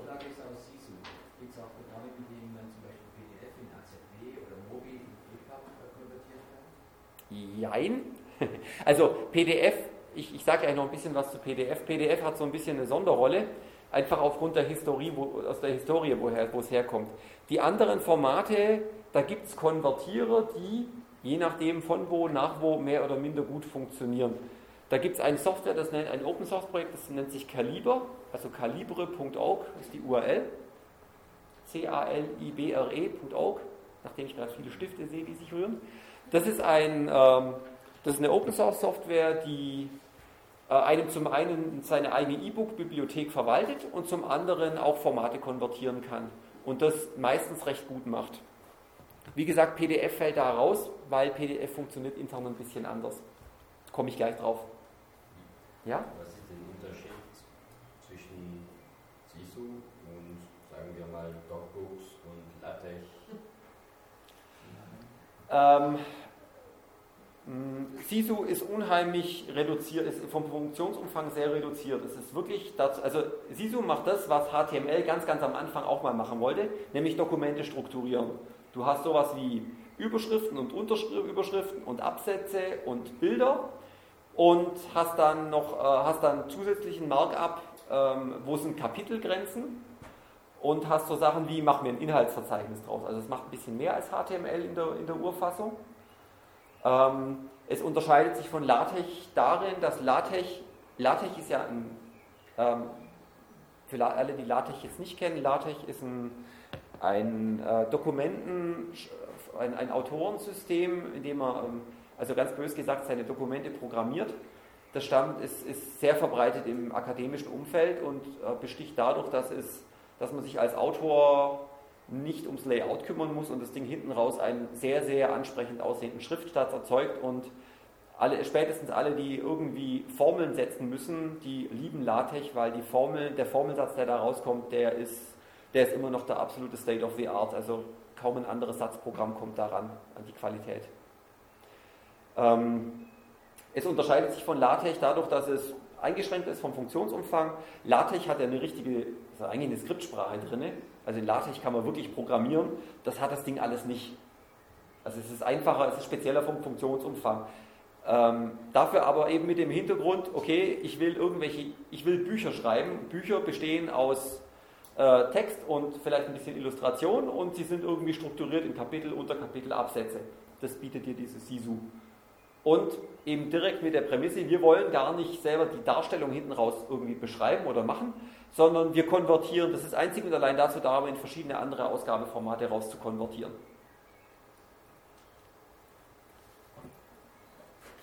Also irgendwie eine Mischung aus guten alten Wikimarkup und Tech oder LaTeX. Sehr einfach und trotzdem Ganz genau. Ja, ich glaube, mit, mit Wiki-Markup kann man es am ehesten vergleichen. Ich glaube, der Vergleich, der trifft recht gut. Okay, dann kommen wir gerade zu dem PDF-Format. Das ist so das, yeah, ich kann alles Format inzwischen. Und äh, wenn man sich die Historie anschaut, kann man, glaube ich, auch gleich verstehen, warum es sehr schwierig ist, von dem PDF-Format irgendwo anders hin zu konvertieren. Weil der ursprüngliche Zweck von PDF war gar nicht E-Book, das haben sie sich im Laufe der Zeit auf die Fahnen geschrieben. Wie gesagt, wir können alles und noch mehr. Ähm, der ursprüngliche Zweck war, eine geräteunabhängige Darstellung von einem Dokument zu machen. Man, woll- man wollte eine wirklich hundertprozentige Layout-Treue erreichen. Es kommt von der Firma Adobe. Die Firma Adobe war insbesondere in der Zeit, also in den 90er Jahren, in den 80er und 90er Jahren, sehr, sehr stark im Grafikbereich. Also die Produkte von Adobe sind nach wie vor der State of the Art, wenn man irgendwo zum irgendeinem Grafiker geht. Also Photoshop, InDesign, Illustrator und so weiter, kommt alles aus dem Haus. Und dementsprechend haben die natürlich ein besonderes Verständnis für die Bedürfnisse der Grafiker gehabt. Und Ich vermute, das ist heute immer noch so, dass jeder, also jeder, der mal ein längeres Dokument mit Word geschrieben hat, der hat es auf seinem Rechner daheim geschrieben, dann hat sich angeschaut und hat es einmal ausgedruckt und dann waren die, ha super, das Kapitel passt noch genau auf eine Seite und man war ganz glücklich mit dem Layout. Und dann hat man das Ding gepasst, ist zu sein, gepackt, ist zu seinem Kumpel hin und der hatte, ah, oh Unglück, einen anderen Drucker als man selber. Oh Elend, oh Schmach, ein anderes Ausgabegerät. Ja, und dann hat das Ding, und dann äh, würfelt Word erstmal munter durcheinander, oh, die, das ist ja ein anderer Drucker, der hat ja andere Seitenränder und so weiter und so fort. Und anstatt dann zu sagen, du, deine Seitenränder passen frei hier nicht drauf, ich muss jetzt was abschneiden, wenn ich das ausdruck, fängt er an, die Dinger zu verschieben und das ganze Ding würfelt es kunterbunt durcheinander. Sprich, jedes Mal ist man am Fluchen und hinterherkarteln und das Ding nochmal neu formatieren. Also für, für, also für jemanden, der, also wenn man sich vorstellt, man hat so diese übliche Stufe, das, es gibt den Schriftsteller, das geht dann zum Lektor, das geht zu einem Zweitkorrektor, das geht dann irgendwann in die, in die Druckvorstufe, also vollkommen ungeeignet dafür. Und aus dieser Historie kommt, kommt PDF. Im Grafikbereich gibt es noch ein anderes Problemkind, das sind die, äh, das sind die Farbräume. Ähm, der Computer kennt nur Werte zwischen 0 und und einem bestimmten Wert, meistens in, bei, bei der Grafik äh, 65.000 krumm. Ähm, aber was diese einzelnen Werte bedeuten und ob ich rot, grün, blau beschreibe oder CMYK, also, die, also entweder die, die additive oder die subtraktive Farbmischung betreibe, ähm, haben die, also das ist erstmal der erste Unterschied und das andere ist dann noch, was ist die Zahlen zwischen 0 und, und Maximum, was die genau bedeuten. Also wie hell oder wie dunkel ist das denn jeweils? Das, äh, davon hat der Computer überhaupt keine Ahnung. Und um das irgendwo festzupinnen und irgendwo zu sagen, wenn ich sage den und den Wert, dann will ich genau dieses Neutral, Neutralgrau mit dem und dem Grauwert haben zum Beispiel. Sowas festzupinnen, das machen, das machen die Farbprofile. Und das ist eine Sache, wo man, also der, der Laiengrafiker hat damit nie Kontakt oder also noch nie Kontakt gehabt, nie Kontakt. Und das war auch wieder so eine Sache, wo dann eben die Grafiker angefangen haben zu kämpfen. Ja, wie kriege ich das denn durch, durch diese ganzen Verarbeitungsstufen durch? Und da kam eben Adobe her und hat gesagt, haha, wir installieren euch einen Druckertreiber, der druckt aber gar nicht, sondern der erzeugt PDF-Dateien hinten raus. Und wir bieten euch einen Reader, den Adobe Reader, den, also Acrobat Reader heißt er auch, früher hieß er Acrobat, ich glaube heute formiert er unter dem Namen Adobe Reader. Ähm, der ist das Anzeigeprogramm und wenn ihr damit was anzeigt, auf dem Bildschirm oder es damit ausdruckt, nachher auf eurem Drucker, egal welcher Drucker, wir garantieren euch, da verrutscht nichts mehr und wenn es das Ausgabemedium irgendwie hergibt, also wenn der Farbraum groß genug ist, dann, dann garantieren wir euch sogar die Farbtreue, dass diese, also diese Farbräume exakt erhalten bleiben und weitergereicht werden. Also das war das Transportvehikel für Grafiker und Texter von der von, von der Mache, von der Werkstatt bis hin zur Druckvorstufe und zu, zu, ähm, zum Druck. So, und im Laufe der Zeit hat sich, also war ein echter Renner, hat auch echt Geld gekostet. Und das Ding ist aber im Laufe der Zeit immer weiter gewachsen. Am Anfang durften wir also dieses Format, selbst die Verwendung des Formats hat am Anfang Kohle gekostet. Irgendwann sind sie hergegangen und haben das Ding als ISO-Standard aufgemacht. Äh, heißt übrigens nicht, dass man jetzt halt einfach das Ding lesen kann. ISO-Standards kosten, wenn man sie lesen möchte, auch Geld, die muss man kaufen ziemlich eklig und es ist ein Monster. Ist unglaublich. Ich weiß nicht, wie viele tausend Seiten dieser Standard hat. Das ist da einfach, einfach der, der, wirklich der, der, blanke Wahnsinn. Äh, wenn man sich anschaut, was das Ding jetzt dann auch noch mehr kann, wie gesagt, es fing mal an mit, äh, wir drucken es genauso aus, wie du es reingeschmissen hast.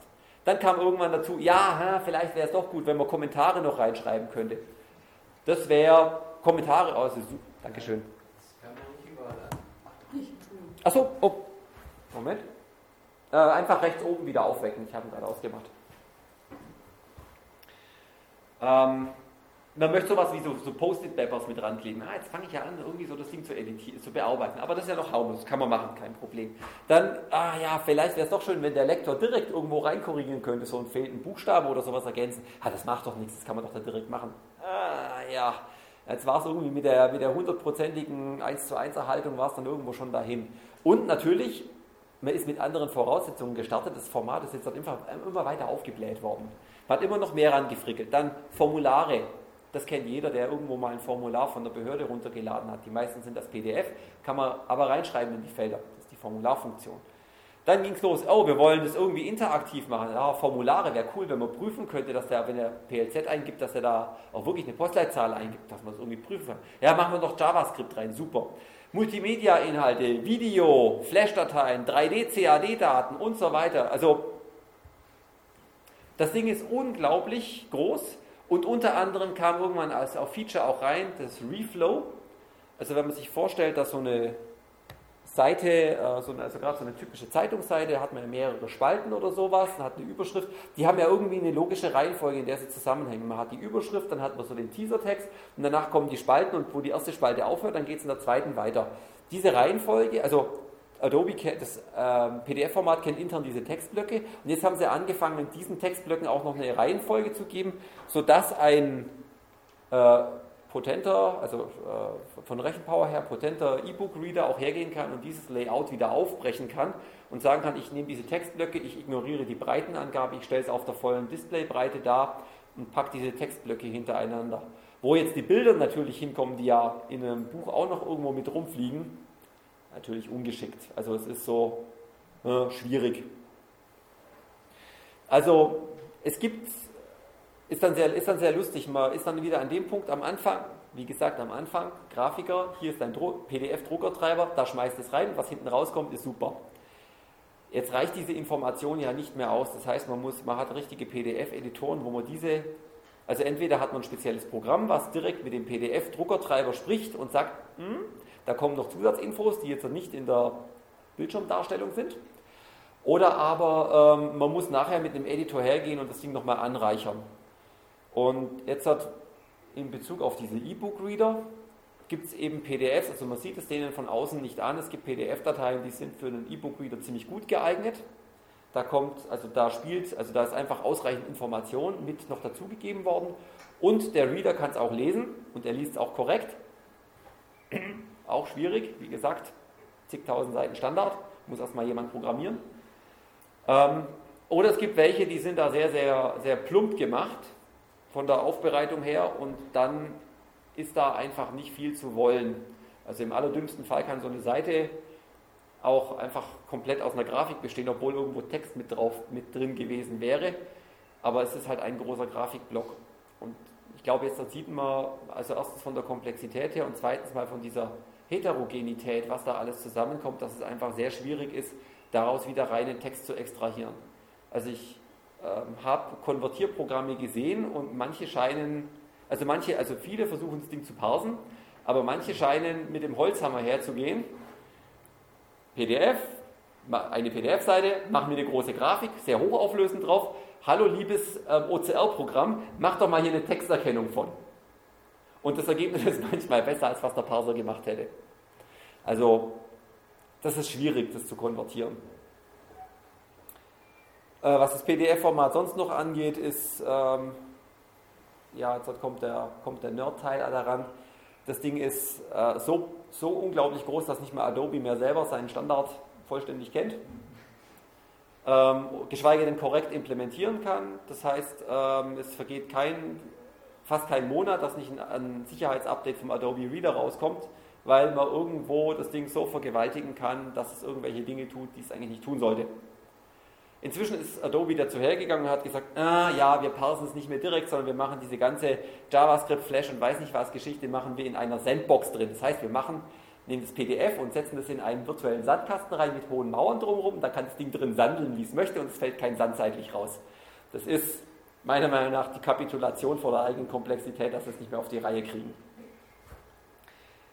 Ähm, also viele E-Book-Reader schreiben drauf, ich kann PDF, Wer ein E-Book wieder kaufen möchte und in der, der Situation ist, dass man oft PDFs lesen muss, da hilft nur ein paar PDFs mitnehmen, Speicherstick rein, ausprobieren. Angucken, wie gut schaut es aus und wie schnell ist es noch. Gibt es keine Anwendung im Internet, in dem man das ausprobieren kann? Also es gibt natürlich, oder was heißt im Internet, man kriegt halt auf dem, auf dem normalen Rechner hat man den Luxus von, ich weiß nicht wie viel Gigahertz und so und so viel Gigabyte RAM. Da kann man einfach die normalen PDF-Betrachter nehmen und die machen das ja machen das sehr gut. Man darf nicht vergessen, dieses kleine Gerätchen da ist also um, um 10er Potenzen schwachbrüstiger als ein PC. Mhm.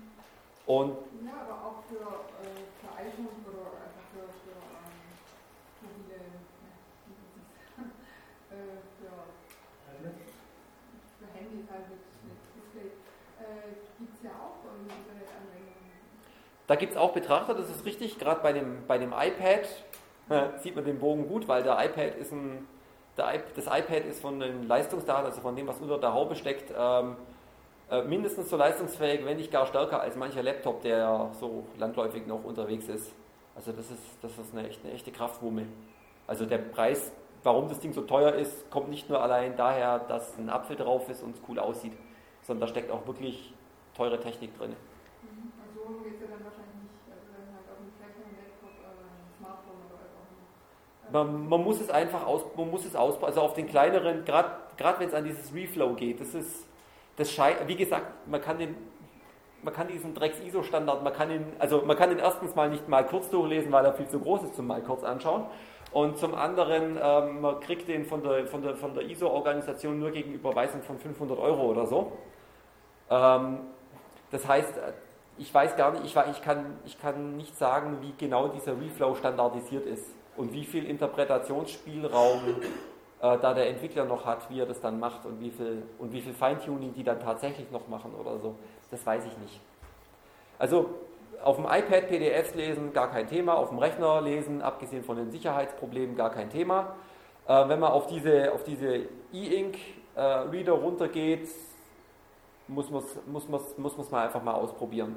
Also empfehle ich jedem, der sagt, ich habe viele PDF-Bücher, die ich lesen möchte, teilweise mit aufwendigem Layout, teilweise mit vielen Bildern drin, ähm, mal ausprobieren.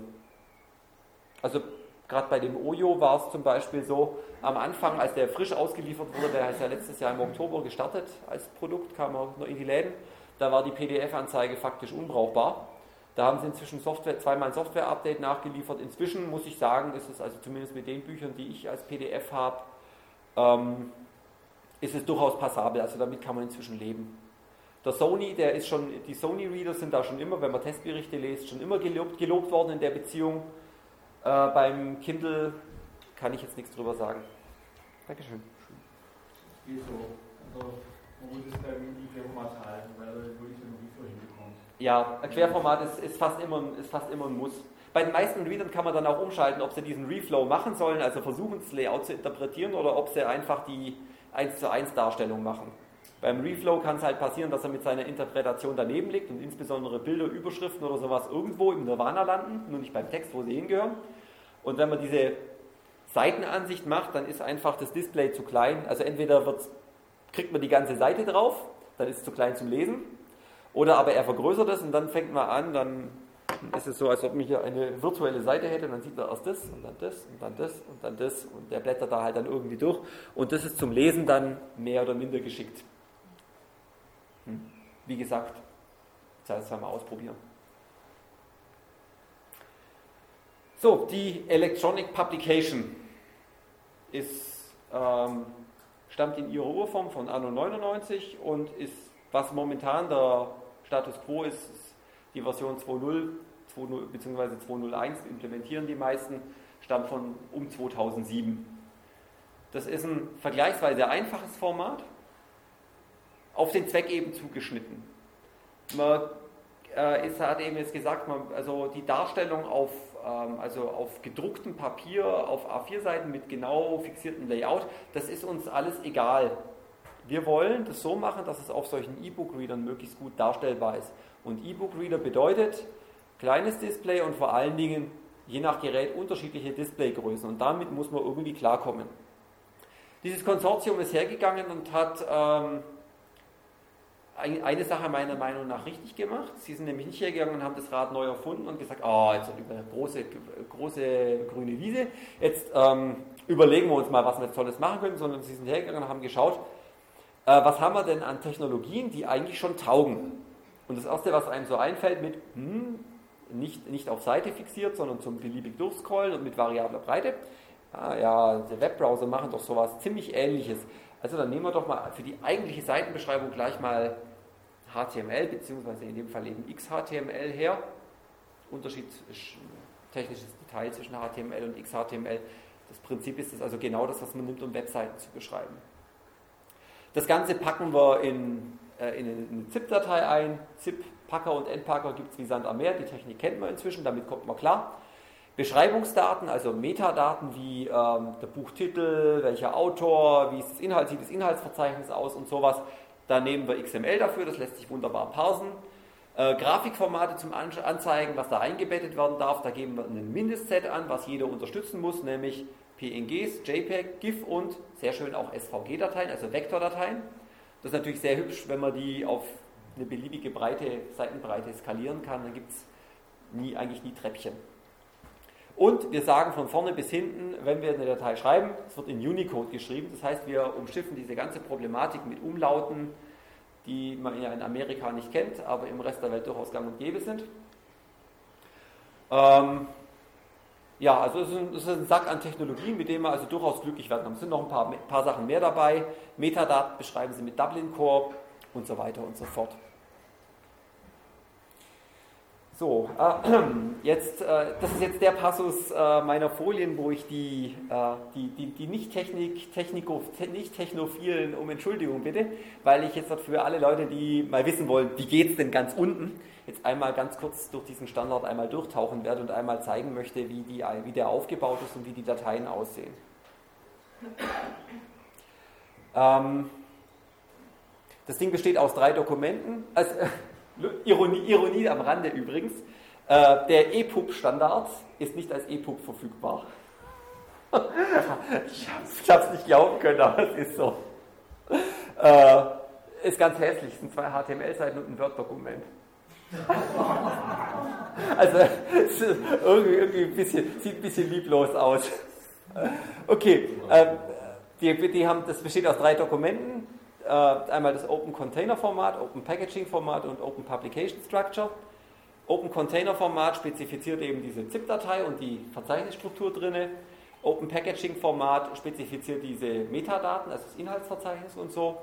Und die Open Publication Structure sagt, ja, okay, da steckt jetzt dort HTML drin oder sowas. Was denn genau davon steckt denn da drin? Was verwendest du und was bitte lässt du bitte bleiben? Das Open Container Format, wie gesagt, so eine EPUB-Datei, das ist nichts anderes als ein ZIP-Archiv. Besteht zwingend als allererste Datei, die gepackt wird, aus einer Datei, die MIME-Type heißt und die darf auch nicht komprimiert werden, das ist verboten. Ähm, Hintergrund ist einfach, um irgendwelchen Programmen zu ermöglichen, zu sagen, okay, wenn ab dem so und so vielten, ab der so und so vielten Stelle in der Datei äh, steht jetzt der MIME-Type von EPUB drin, also dieses, ich weiß gar nicht, ähm, Application VND slash EPUB oder sowas. Ähm, wenn das da steht, dann wird es wohl eine EPUB-Datei sein. Also einfach um das, die Datei zu erkennen, auch an was anderem außer am Dateinachname, außer .epub. Weil Dateien sind ja leicht mal umbenannt. Dann gibt es ein Verzeichnis Meta-Inf. Da stehen die Meta-Informationen drin. Naja, naheliegend. Zwingend vorgeschrieben ist eine Datei namens Container XML. Das ist so die Containerbeschreibung, also was steckt hier eigentlich genaueres drin, die ist sehr übersichtlich. Da ist nämlich nur eine Referenz drin auf dieses Content OPF. Äh, in der Meta-Information können noch weitere Dateien drinstecken. Ähm, unter anderem, die werden dann benötigt, insbesondere wenn man irgendwelche DRM-Techniken verwendet. Das haben die vom Standard her schon vorgesehen.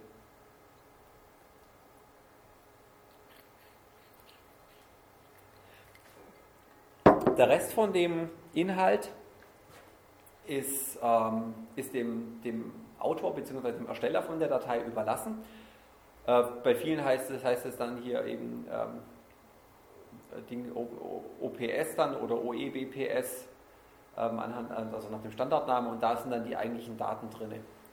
Wie gesagt, diese Container XML referenziert diese Content OPF-Datei und die referenziert nochmal das Inhaltsverzeichnis. Also die weiteren Verknüpfungen, die weiteren Daten, die der Standard, wo der Standard also ein Dateiformat definiert. Und der Rest sind dann die XHTML, Texte und die Bilddaten.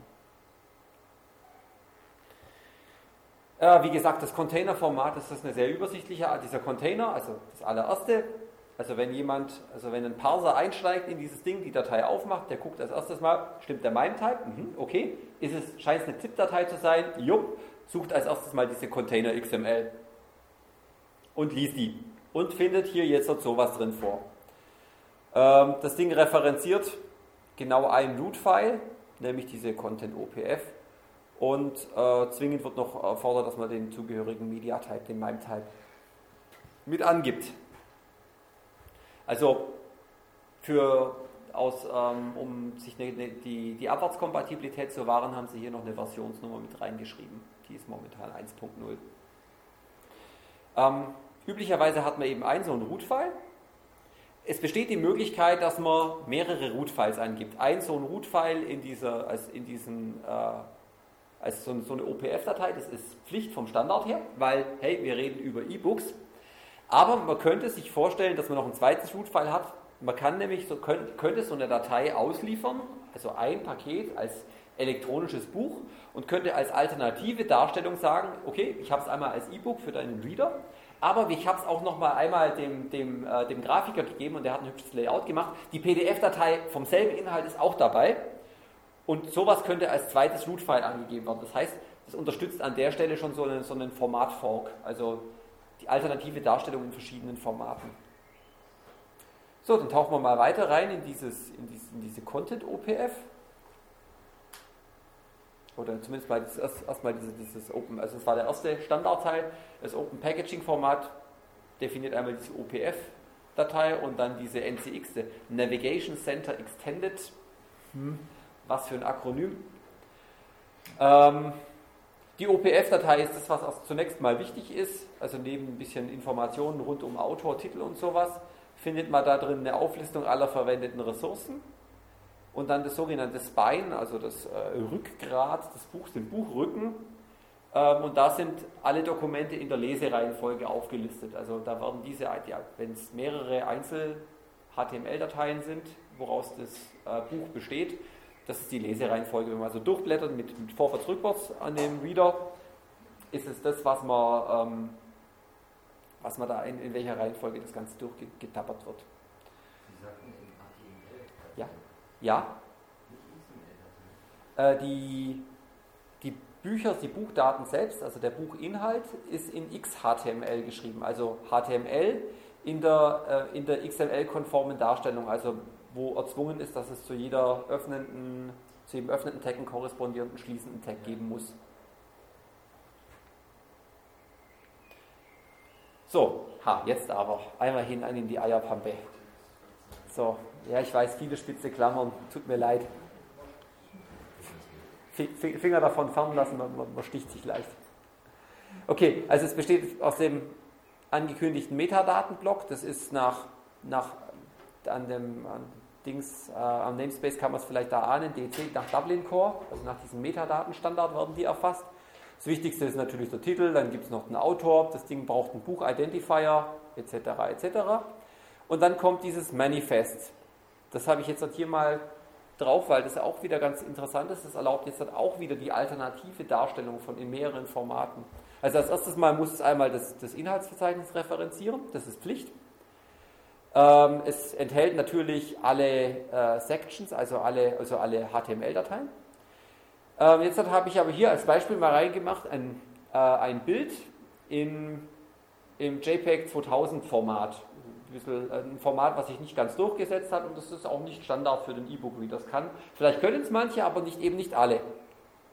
Und das sagt, okay, du findest es hier, das ist der MIME-Type.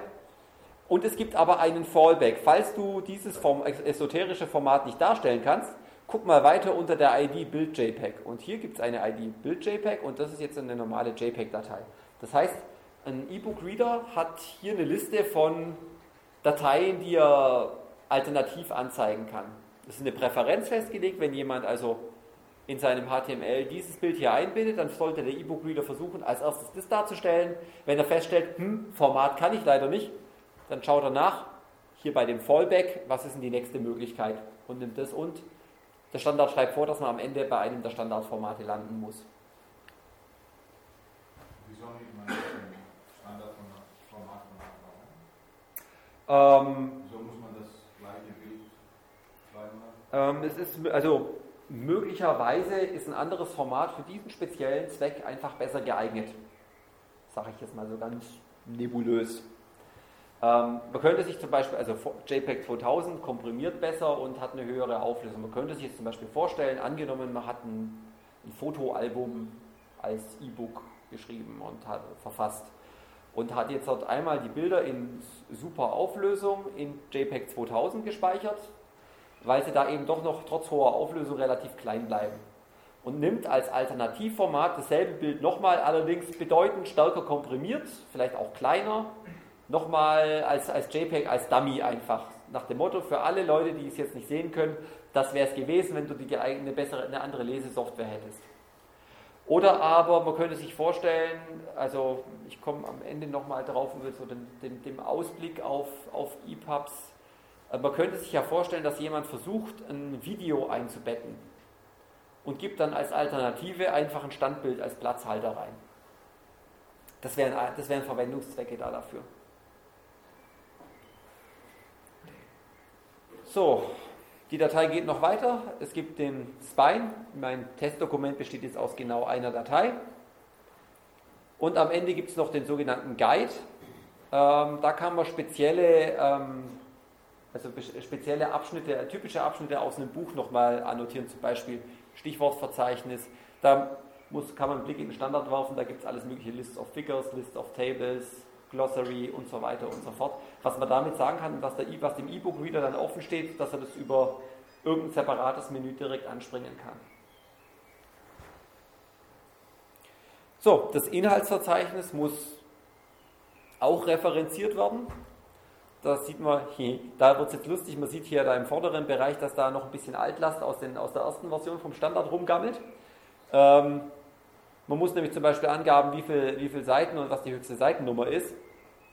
Das muss noch da sein und es muss auf Null gesetzt sein, weil man gesagt hat, hm, bei Reflow oder sowas in unterschiedlichen Displaygrößen macht es irgendwie keinen Sinn, von Seitenzahlen zu reden.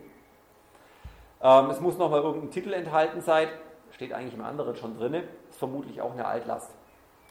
Und dann kommt die sogenannte Navigation Map. Und hier ist das im Gegensatz, vorhin hat man den, also den nochmal zurück auf den Spine guckt, der hat einfach nur eine Liste, eine lineare Liste, einfach wie es der Reihe nach durchgeblättert wird. Man hat aber gerade bei Fachbüchern ja oft den Fall, dass man Kapitel, Unterkapitel und mitunter auch nochmal eine dritte Hierarchieebene drunter hat. Und um sowas zu gliedern, dafür ist diese Struktur da, die dann immer angibt, okay, ich habe einen, Naviga hab einen Navigation Point, eine Ab Wiedergabereihenfolge wäre dieses, das zeigst du mir bitte als mit dem und dem Bezeichner im Inhaltsverzeichnis an und es springt auf die HTML-Datei. Die Dinger können dann auch Anchors haben, also dass man irgendwo innerhalb der Seite irgendwo woanders hinspringt. Die Reihenfolge, kann man verschiedene Reihenfolgen haben innerhalb der gleichen Buch? Ja. Ja. Für ja. technische Manuell zum Beispiel? Zum Beispiel. Es ist auch möglich, mehrere solche Inhaltsverzeichnisse zu, anzugeben. Was dein E-Book-Reader dann daraus macht, weiß ich nicht. Der Standard sagt halt, du musst mindestens eins haben.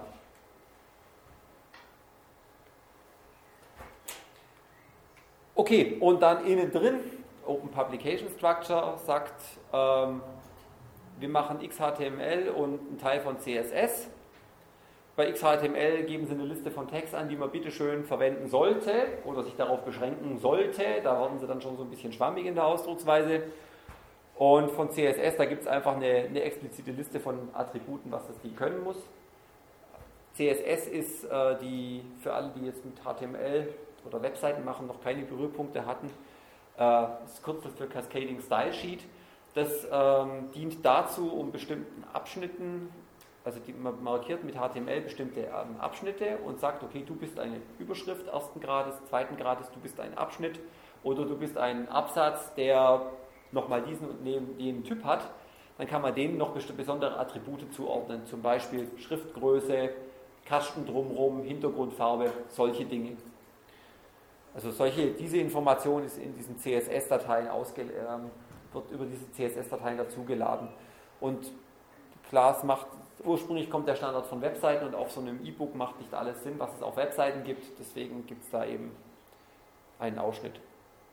Dann haben sie noch ein paar besondere Sachen spezifiziert, zum Beispiel um auf den Seiten immer eine Kopf- und eine Fußzeile einzublenden oder um mehrspaltiges, mehr, auch auf, auf so einem auf so einem E-Book-Reader mehrspaltigen Text anzuzeigen.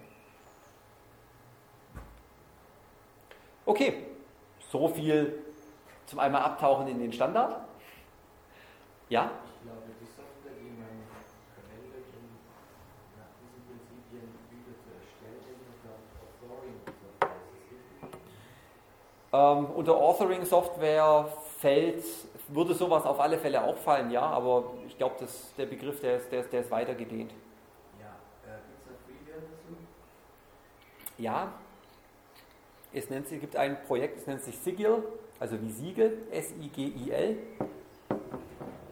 Das ist ein Programm, was einem dieses, diesen ganzen Schmodder mit diesen ähm, hässlichen XML-Dateien erspart und in äh, ein bisschen hübsche Dialoge packt und einem für die Texte einen sehr rudimentären HTML-Editor anbietet oder eben ermöglicht direkt ähm, dieses XHTML direkt reinzuklopfen. Man kann dann zwischen den Ansichten hin und her schalten.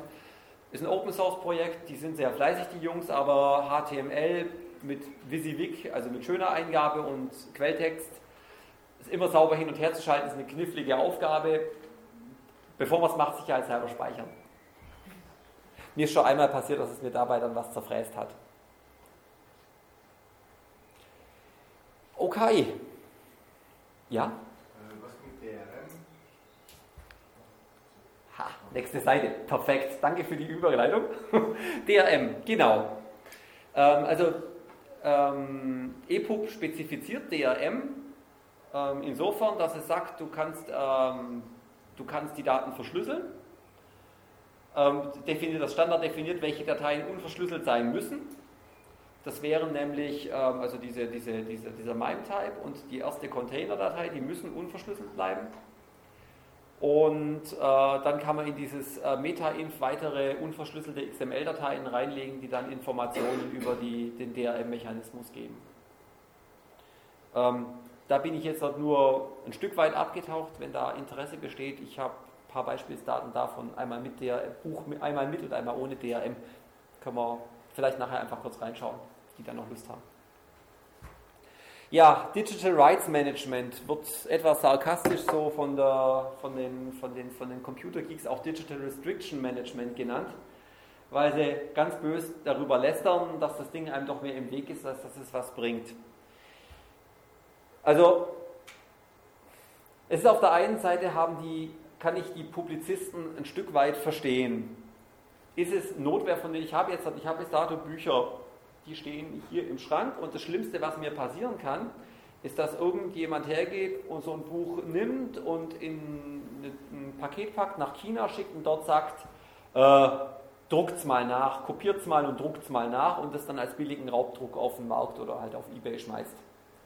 Äh, jeder, der schon mal nach Fach, billigen Fachbüchern gesucht hat, äh, also die Studentenschaft wird es vermutlich kennen, wenn man bei Ebay nach ganz günstigen Fachbü äh, äh, nach Fachbüchern sucht und sehr, sehr günstige findet, dann kann es passieren, dass man da an so einen chinesischen Raubdruck gerät. Das ist mir auch schon einmal passiert, wieder besseren Wissens. Was machen die mit ihrem Digital Rights Management? Die gehen her und sagen, du bekommst dein Gerät, du bekommst deinen Ojo. Wenn du ihn zum ersten Mal auspackst und aufgeladen hast, dann fragt er dich nach deiner E-Mail-Adresse und stellt damit eine feste Verknüpfung zwischen diesem Gerät und dieser E-Mail-Adresse her. Und wenn du jetzt ein Buch kaufen gehst, dann wirst du wieder gefragt, ja, welche Adobe-ID gehört denn da dazu, also welche E-Mail-Adresse? Für wen soll es denn sein? Für wen darf ich es denn einpacken? Und ähm, was im Hintergrund passiert bei dieser Bindung an den, an den Benutzer, wird für den Benutzer ein, ein, ein Schlüssel angelegt, der wird auf geheimem Wege in dieses Gerät reingetunnelt. Idealerweise so, dass der Benutzer da selber nicht drankommt, weil sonst könnte er damit dumme Sachen machen.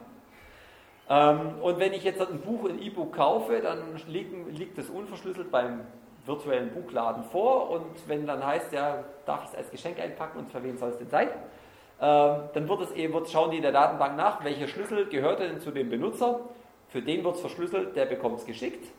Er spielt es auf seinen E-Book-Reader drauf. Die Software kommt an den geheim hinterlegten Schlüssel ran, kann es entschlüsseln und anzeigen. Und wenn er die Datei in seinem Kumpel gibt, dann sieht er nur Schrimps auf dem Bildschirm, weil der Schlüssel eben nicht passt. Das ist mal ganz vereinfacht gesprochen der, der rudimentärstmögliche DRM-Mechanismus, den man sich so denken kann. Und äh, wie ich anmerken möchte, lustigerweise der, der so ziemlich bei allen E-Books momentan zum Einsatz kommt. Also wenn ich ein E-Book kaufe, sei es bei Amazon oder sei es bei äh, Libri oder Thalia oder wo auch immer, die, die diese Dinger hier verkaufen, die benutzen die funktionieren nach diesem Schema. Äh, jetzt hat, ja? Heißt das, dass äh, das, das gleiche E-Book, das gleiche Besitzer auf mehrere kann? Ja, ja, aber, weil, wenn der, weil der Reader, wenn er den Schlüssel holen möchte, dann muss er sich ja wieder beim, bei dem DRM-Server registrieren und sagen, du, hier, ich gehöre vielleicht auch dem und dem. Und der zählt mit, wie viele Geräte du am Start hast. Und typischerweise nach sechs Geräten ist Schluss. Ich hatte einen sehr, sehr unerquicklichen Mailverkehr mit jemandem, der super frustriert war über den Kauf von seinem Spielzeug hier. Der hatte vorher schon E-Books gekauft, eine Handvoll, und hat dann voller, er hat das Ding wohl geschenkt bekommen oder so, und hat dann voller Enthusiasmus losgelegt und hat dann ein Buch, da bekommt man beim, beim Auspacken bekommt man ein Gratisbuch und hat sich da gefreut, oh cool, ein Buch und sowas und das war dann auch eins, was er lesen wollte, hat es gleich ausgesucht und sowas und dann dachte er, oh, jetzt könnte ich ja eigentlich endlich mal die Bücher von meinem Rechner darüber spielen. Jetzt waren es aber unterschiedliche Benutzer-IDs, jetzt hat es nicht geklappt. Dann haben die bei Talia halt gesagt, ja, soll dann halt Resetten auf Werkzustand zurücksetzen. Dann, ähm, dann, kann das, dann muss er sich halt mit seiner ID registrieren und dann kann er sie rüberspielen. Das hat er dann auch brav gemacht. Dann hat, gingen, die neu, gingen die alten Bücher, aber das neue nicht mehr. Und das war eine sehr unschöne Geschichte mit mehrfach beim, bei der Hotline anrufen. Der Kerl kam auch noch aus Österreich. Die Hotline vom Ojo ist in Deutschland, das heißt, es hat ihn jedes Mal ein Auslandsgespräch gekostet. Äh, nach mehreren äh, offensichtlich nicht 100% qualifizierten Aussagen an der Hotline hat dann das Adobe Rights Management gesagt, äh, mehr als sechs Geräte, jetzt geht gar nichts mehr. Dann hat er mit Adobe telefonieren dürfen, hat das dort klar machen müssen. Also es war eine sehr, sehr frustige Geschichte, die da dahinter steckt. So, die Gegenfrage. Also ist dieses, ähm, ist das jetzt mehr als nur Notwehr?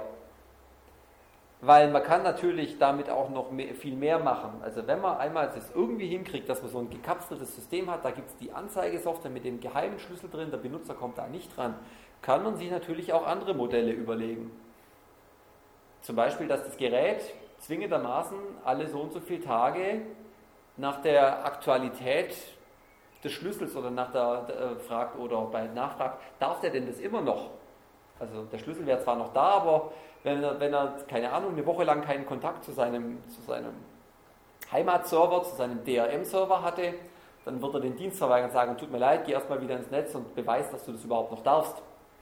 Das ist dummerweise halt das Modell, wie man hergeht und Bücher verleiht, digitale.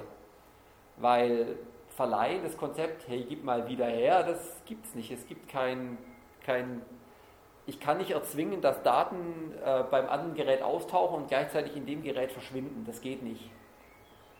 Ich kann das nur über solche, über solche Kontrollmechanismen einmal über Bande machen. Das hat natürlich eine ganze Reihe sehr hässlicher Konsequenzen, auf die ich nachher noch komme.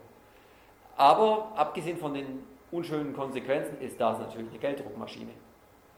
Hey, wenn ich jetzt anfangen kann, sagen kann, hey, du kannst das Buch kaufen für ein Fachbuch, 40 Euro, ist es deins, und ich mache den Bundlepreis für 70 Euro, kriegst du es als Papier und als E-Book.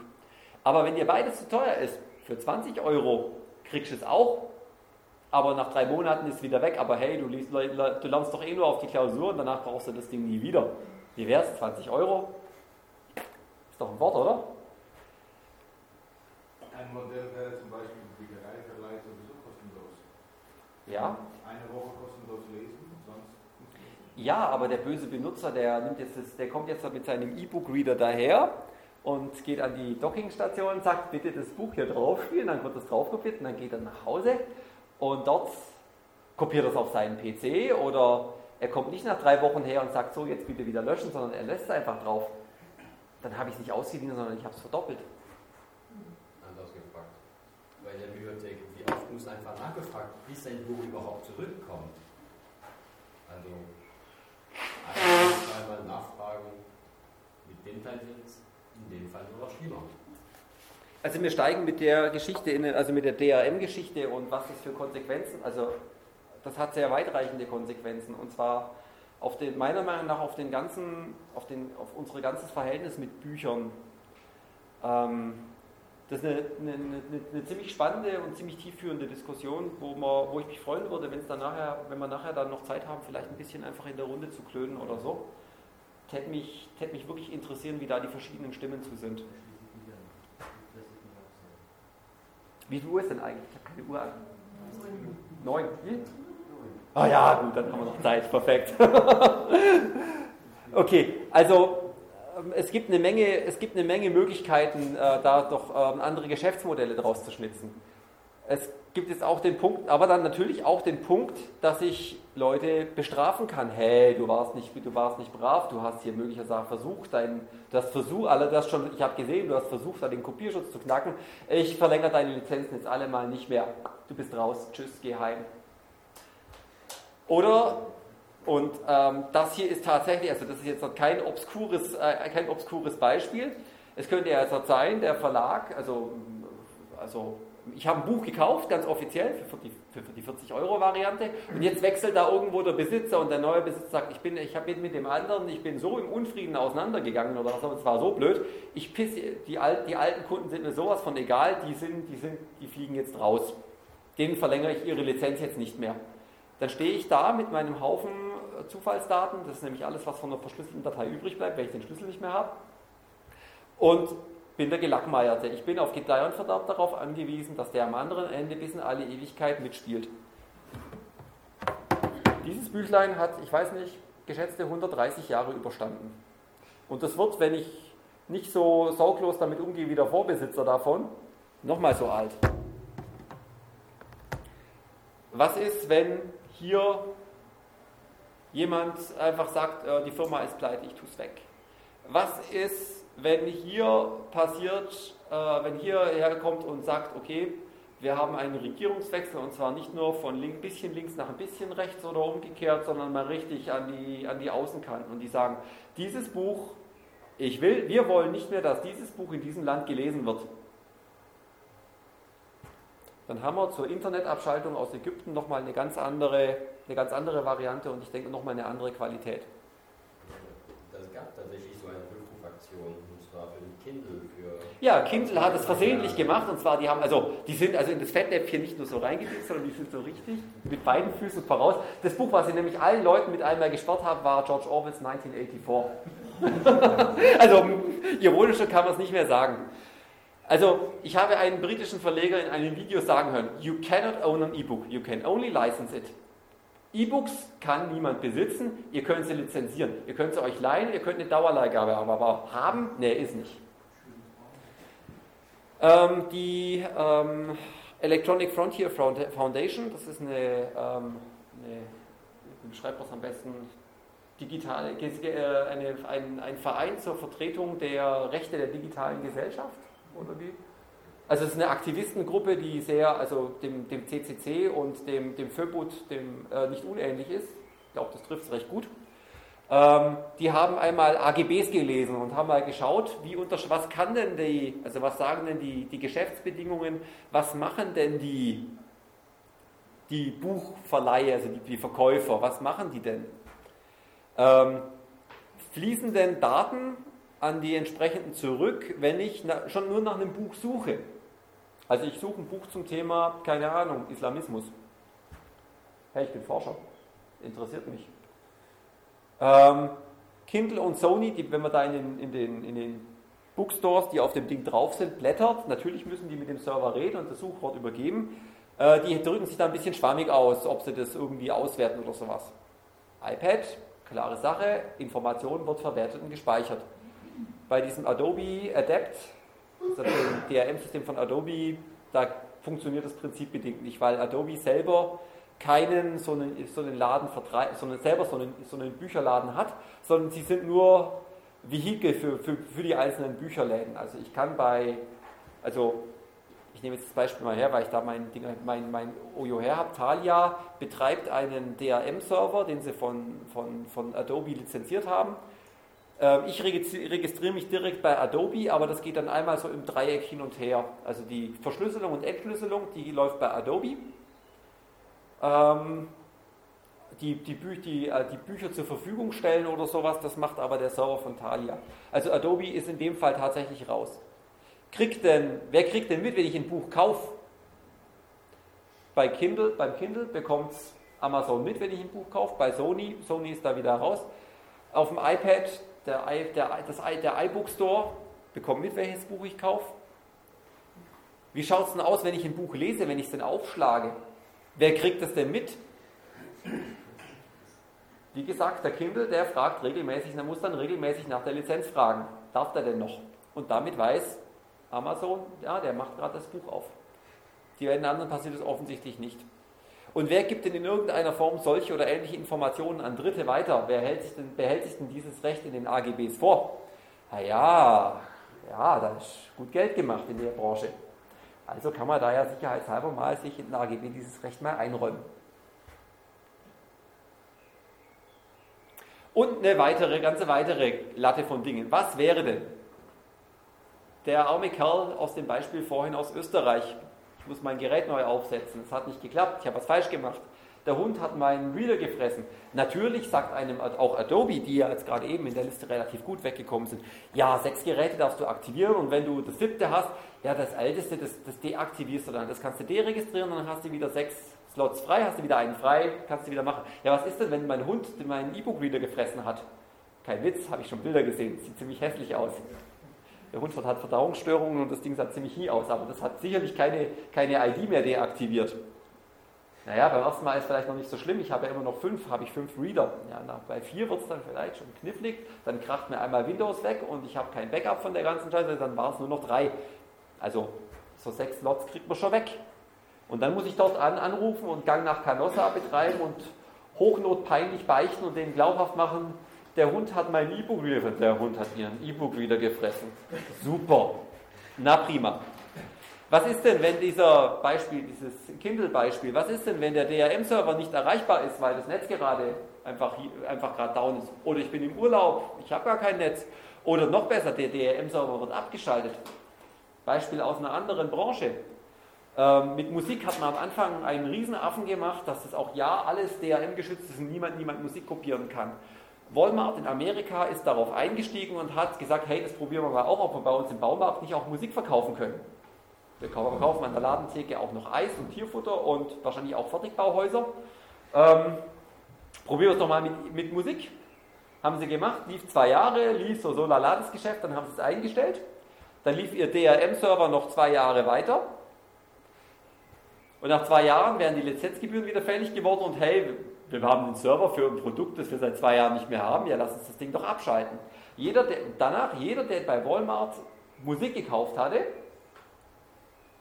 und das nächste Mal sein Windows neu installiert hatte und sich dann, hat er beim Neuinstallieren der Software musste er es neu aktivieren, dann musste er sich mit seiner ID und seinem Passwort wieder melden und dann hat ihm das Ding wieder, die, die Musik wieder aufgesperrt bekam ab dem Zeitpunkt zu, äh, zu, als Antwort, tja, tut uns leid, aber der Server ist nicht verfügbar.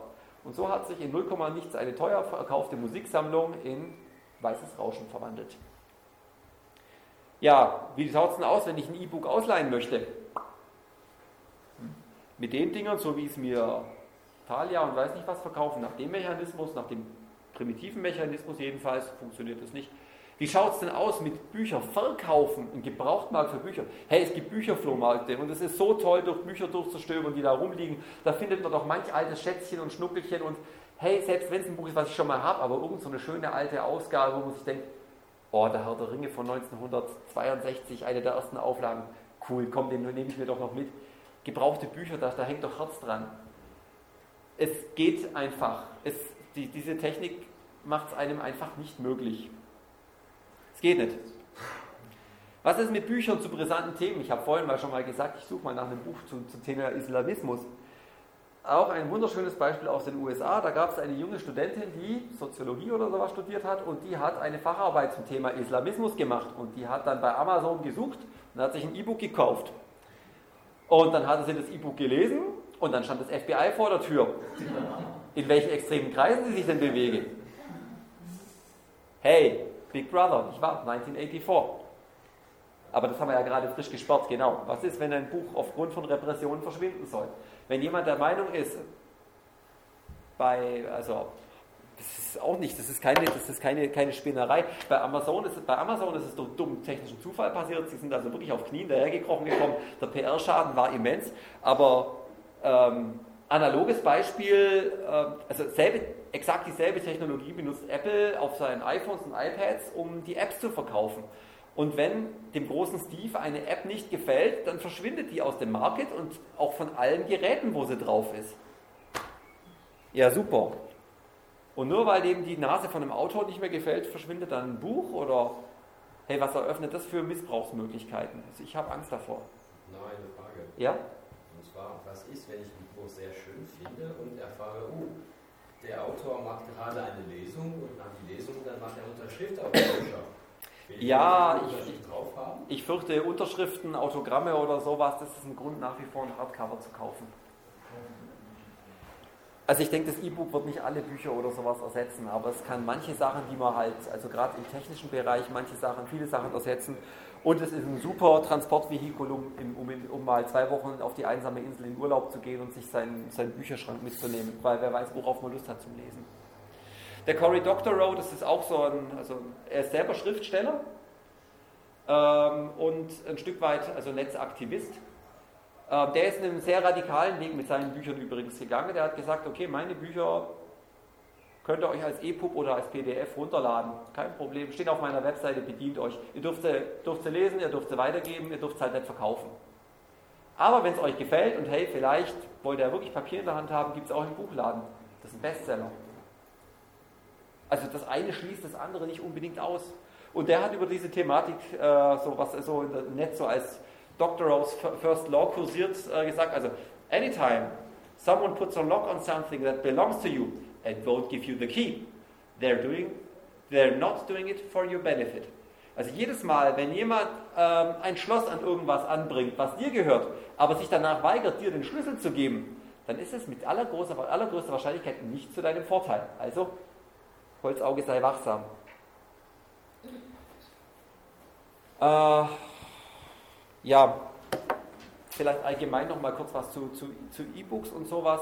Die, also man sieht die Gratwanderung, wenn man DRM macht, dann ist der, also der Kasteite ist der Kunde, das ist echt der Geprügelte. Auf der anderen Seite, wenn man es einfach frei macht, ist der Verleger, ist der Verleger in der Situation, dass er fürchten muss, dass nach wenigen Tagen sein Buch bei, bei The Pirate Bay steht und von allen Leuten kopiert wird. Die Frage ist doch, die Frage ist, ist der Schaden, wäre der Schaden momentan wirklich so groß? Dieselbe Diskussion wie bei der Musik. Ähm, ist jedes kopierte E-Book automatisch auch als Verlust für den, für, den, für den Verkäufer zu verbuchen? Hätte man das Ding, wenn ich es nicht kopieren könnte, auch wirklich gekauft? Inwiefern ist ein kopiertes Buch Werbung für das Buch? Inwiefern haben die Leute es vielleicht einfach nur mal ausgiebig angelesen und sich danach noch gekauft? Und inwiefern müssen wir als Kunden uns einfach daran gewöhnen, dass es in unserer Welt in der Zukunft auch noch was anderes als materielle Güter gibt, die aber mit demselben Respekt zu behandeln sind wie die materiellen Güter. Wir, wir hatten diesen ganz krassen Fall mit, also wie man es jetzt bei Musik hat und wie man es bei den E-Books hat, so extrem bis dato noch nicht. Die Musik hat immer noch meistens noch irgendwo den, es kam auf einer Silberscheibe daher, der Film kommt auf einer Blu-ray daher. Ich kaufe eigentlich, ey, ich will keine CD kaufen. Ich will die CD mit nach Hause nehmen, weil es ein hübsches Cover hat. Vielleicht kann ich mir die Unterschrift bei der Band da ergattern, aber eigentlich will ich doch ein MP3 daraus machen, um es zusammen mit, mit tausend weiteren im Auto einfach dabei zu haben und das zu hören, worauf ich gerade Lust habe. Aber die große Unterschied, wenn ich das selber richte. Ich habe kein DRM drauf. Ja, in der Musikindustrie haben sie eingesehen, dass DRM vielleicht nicht der Weisheit letzter Schluss ist und Kopierschutz und so. Den Lernprozess müssen die Buchleute jetzt auch noch durchmachen und ich behaupte mal, auch eine Gesellschaft muss ein Stück weit lernen, damit umzugehen. Also es, äh, es kann nicht die, die, die totale Kontrolle von den Käufern sein, es kann aber auch nicht der, der, der komplette Kopierwildwuchs sein. Beides ist nicht gut. Und also der verantwortungsvolle Umgang damit ist. Also es gibt viele Sachen, die sind im Gesetz, also es gibt, es gibt viele Sachen, die ja gesetzlich verboten sind, die trotzdem gemacht werden. Es gibt viele Sachen, die wären gesetzlich erlaubt, die macht aber keiner. Und es gibt die Mischung, Sachen, die sind verboten, also das Gesetz verbietet es und setzt Strafen drauf. Aber die Gesellschaft betrachtet es an sich schon als nicht als moralisch verwerflich. Und deswegen kommen 99, Prozent der Leute schon gar nicht auf die Idee oder gar nicht in die Versuchung, es irgendetwas zu tun. Das sieht man, also in der, in, wenn, man, wenn man sich umschaut, an unheimlich vielen Ecken und Enden. Und ich denke mal, was E-Books und DRM angeht, muss sich da auch eine gewisse Kultur und ein gewisses Verhältnis etablieren. Äh, gibt es Informationen, wie viele freie E-Books gibt im Vergleich zu den, die verkauft werden? Wäre mir nichts bekannt, Müs müsste man mal suchen. Könnte ich mir schon vorstellen, dass, es, dass man da was findet, aber ich wüsste jetzt da nichts. Nochmal ein kurzer Abtaucher in die Untiefen für die Nerds. Ich habe mir natürlich angeschaut, wie das DRM da drauf funktioniert, weil ich, ich, möchte, ich möchte sicherstellen, dass wenn mir das Ding kaputt geht, dass ich ein Backup von meinem E-Book habe, das ich kostenlos bekommen habe. Und ich habe mir das Ding mal dieses, das ist ja eine ZIP-Datei, die kann ich ja aufmachen, ich habe sie mir mal angeschaut. Also Adobe, Adobe DRM macht laut Prospekt, was man sich runterladen kann, was sie da verkaufen, Sie machen diese User-Bindung, Sie machen eine Bindung an ein Gerät und man kann einfach so, so Dokumente einfach mit einem Passwort schützen. Sie empfehlen einem dann bei sensiblen Sachen, soll man doch den Leuten ein Passwort äh, auf, aufdoktrinieren, was sie ungern weitergeben, sowas wie die Kreditkartennummer oder so. Auch eine Art Kopierschutz. Dann gebe ich wirklich nur noch Leuten weiter, die, denen ich auch meine Kreditkartennummer geben würde. ja, solche, solche Ideen stehen da im Prospekt. Ich habe dann mal in diese Dateien mal reingeschaut, also da steht ein Haufen Zeug mehr an Informationen drin, außer dem, was man jetzt für diese Bindung an User und Bindung an Gerät bräuchte. Und es gibt jemanden, eine Webseite, die nennt sich I Love Cabbages, jemand, der sich äh, mit äh, dieser, den verschiedenen DRM-Technologien äh, detaillierter beschäftigt hat und der hat auf seiner Webseite eine Reihe Python-Skripte die sowohl mit äh, PDF als auch mit EPUB als auch mit den Amazon Kindle-Geschichten äh, sich ihrer annehmen, sage ich mal. Und ich habe mir also mal dieses, also das Format angesehen. Also es gab, die Dinger waren für Windows und für Mac, für Linux gab es die nicht. Also da war ich erstmal, hatte ich erstmal Pech gehabt.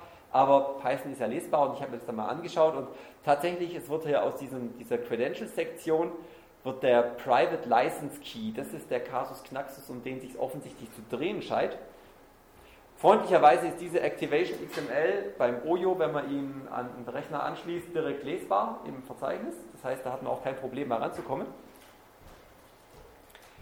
Ähm, ich hatte ja vorhin schon gesagt, die gängige Praxis ist mit dem User-Schlüssel zu verschlüsseln. Ähm, und in diesem Private License Key steckt der symmetrische Schlüssel mit drin.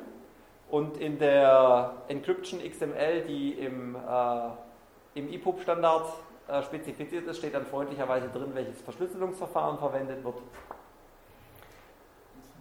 ja?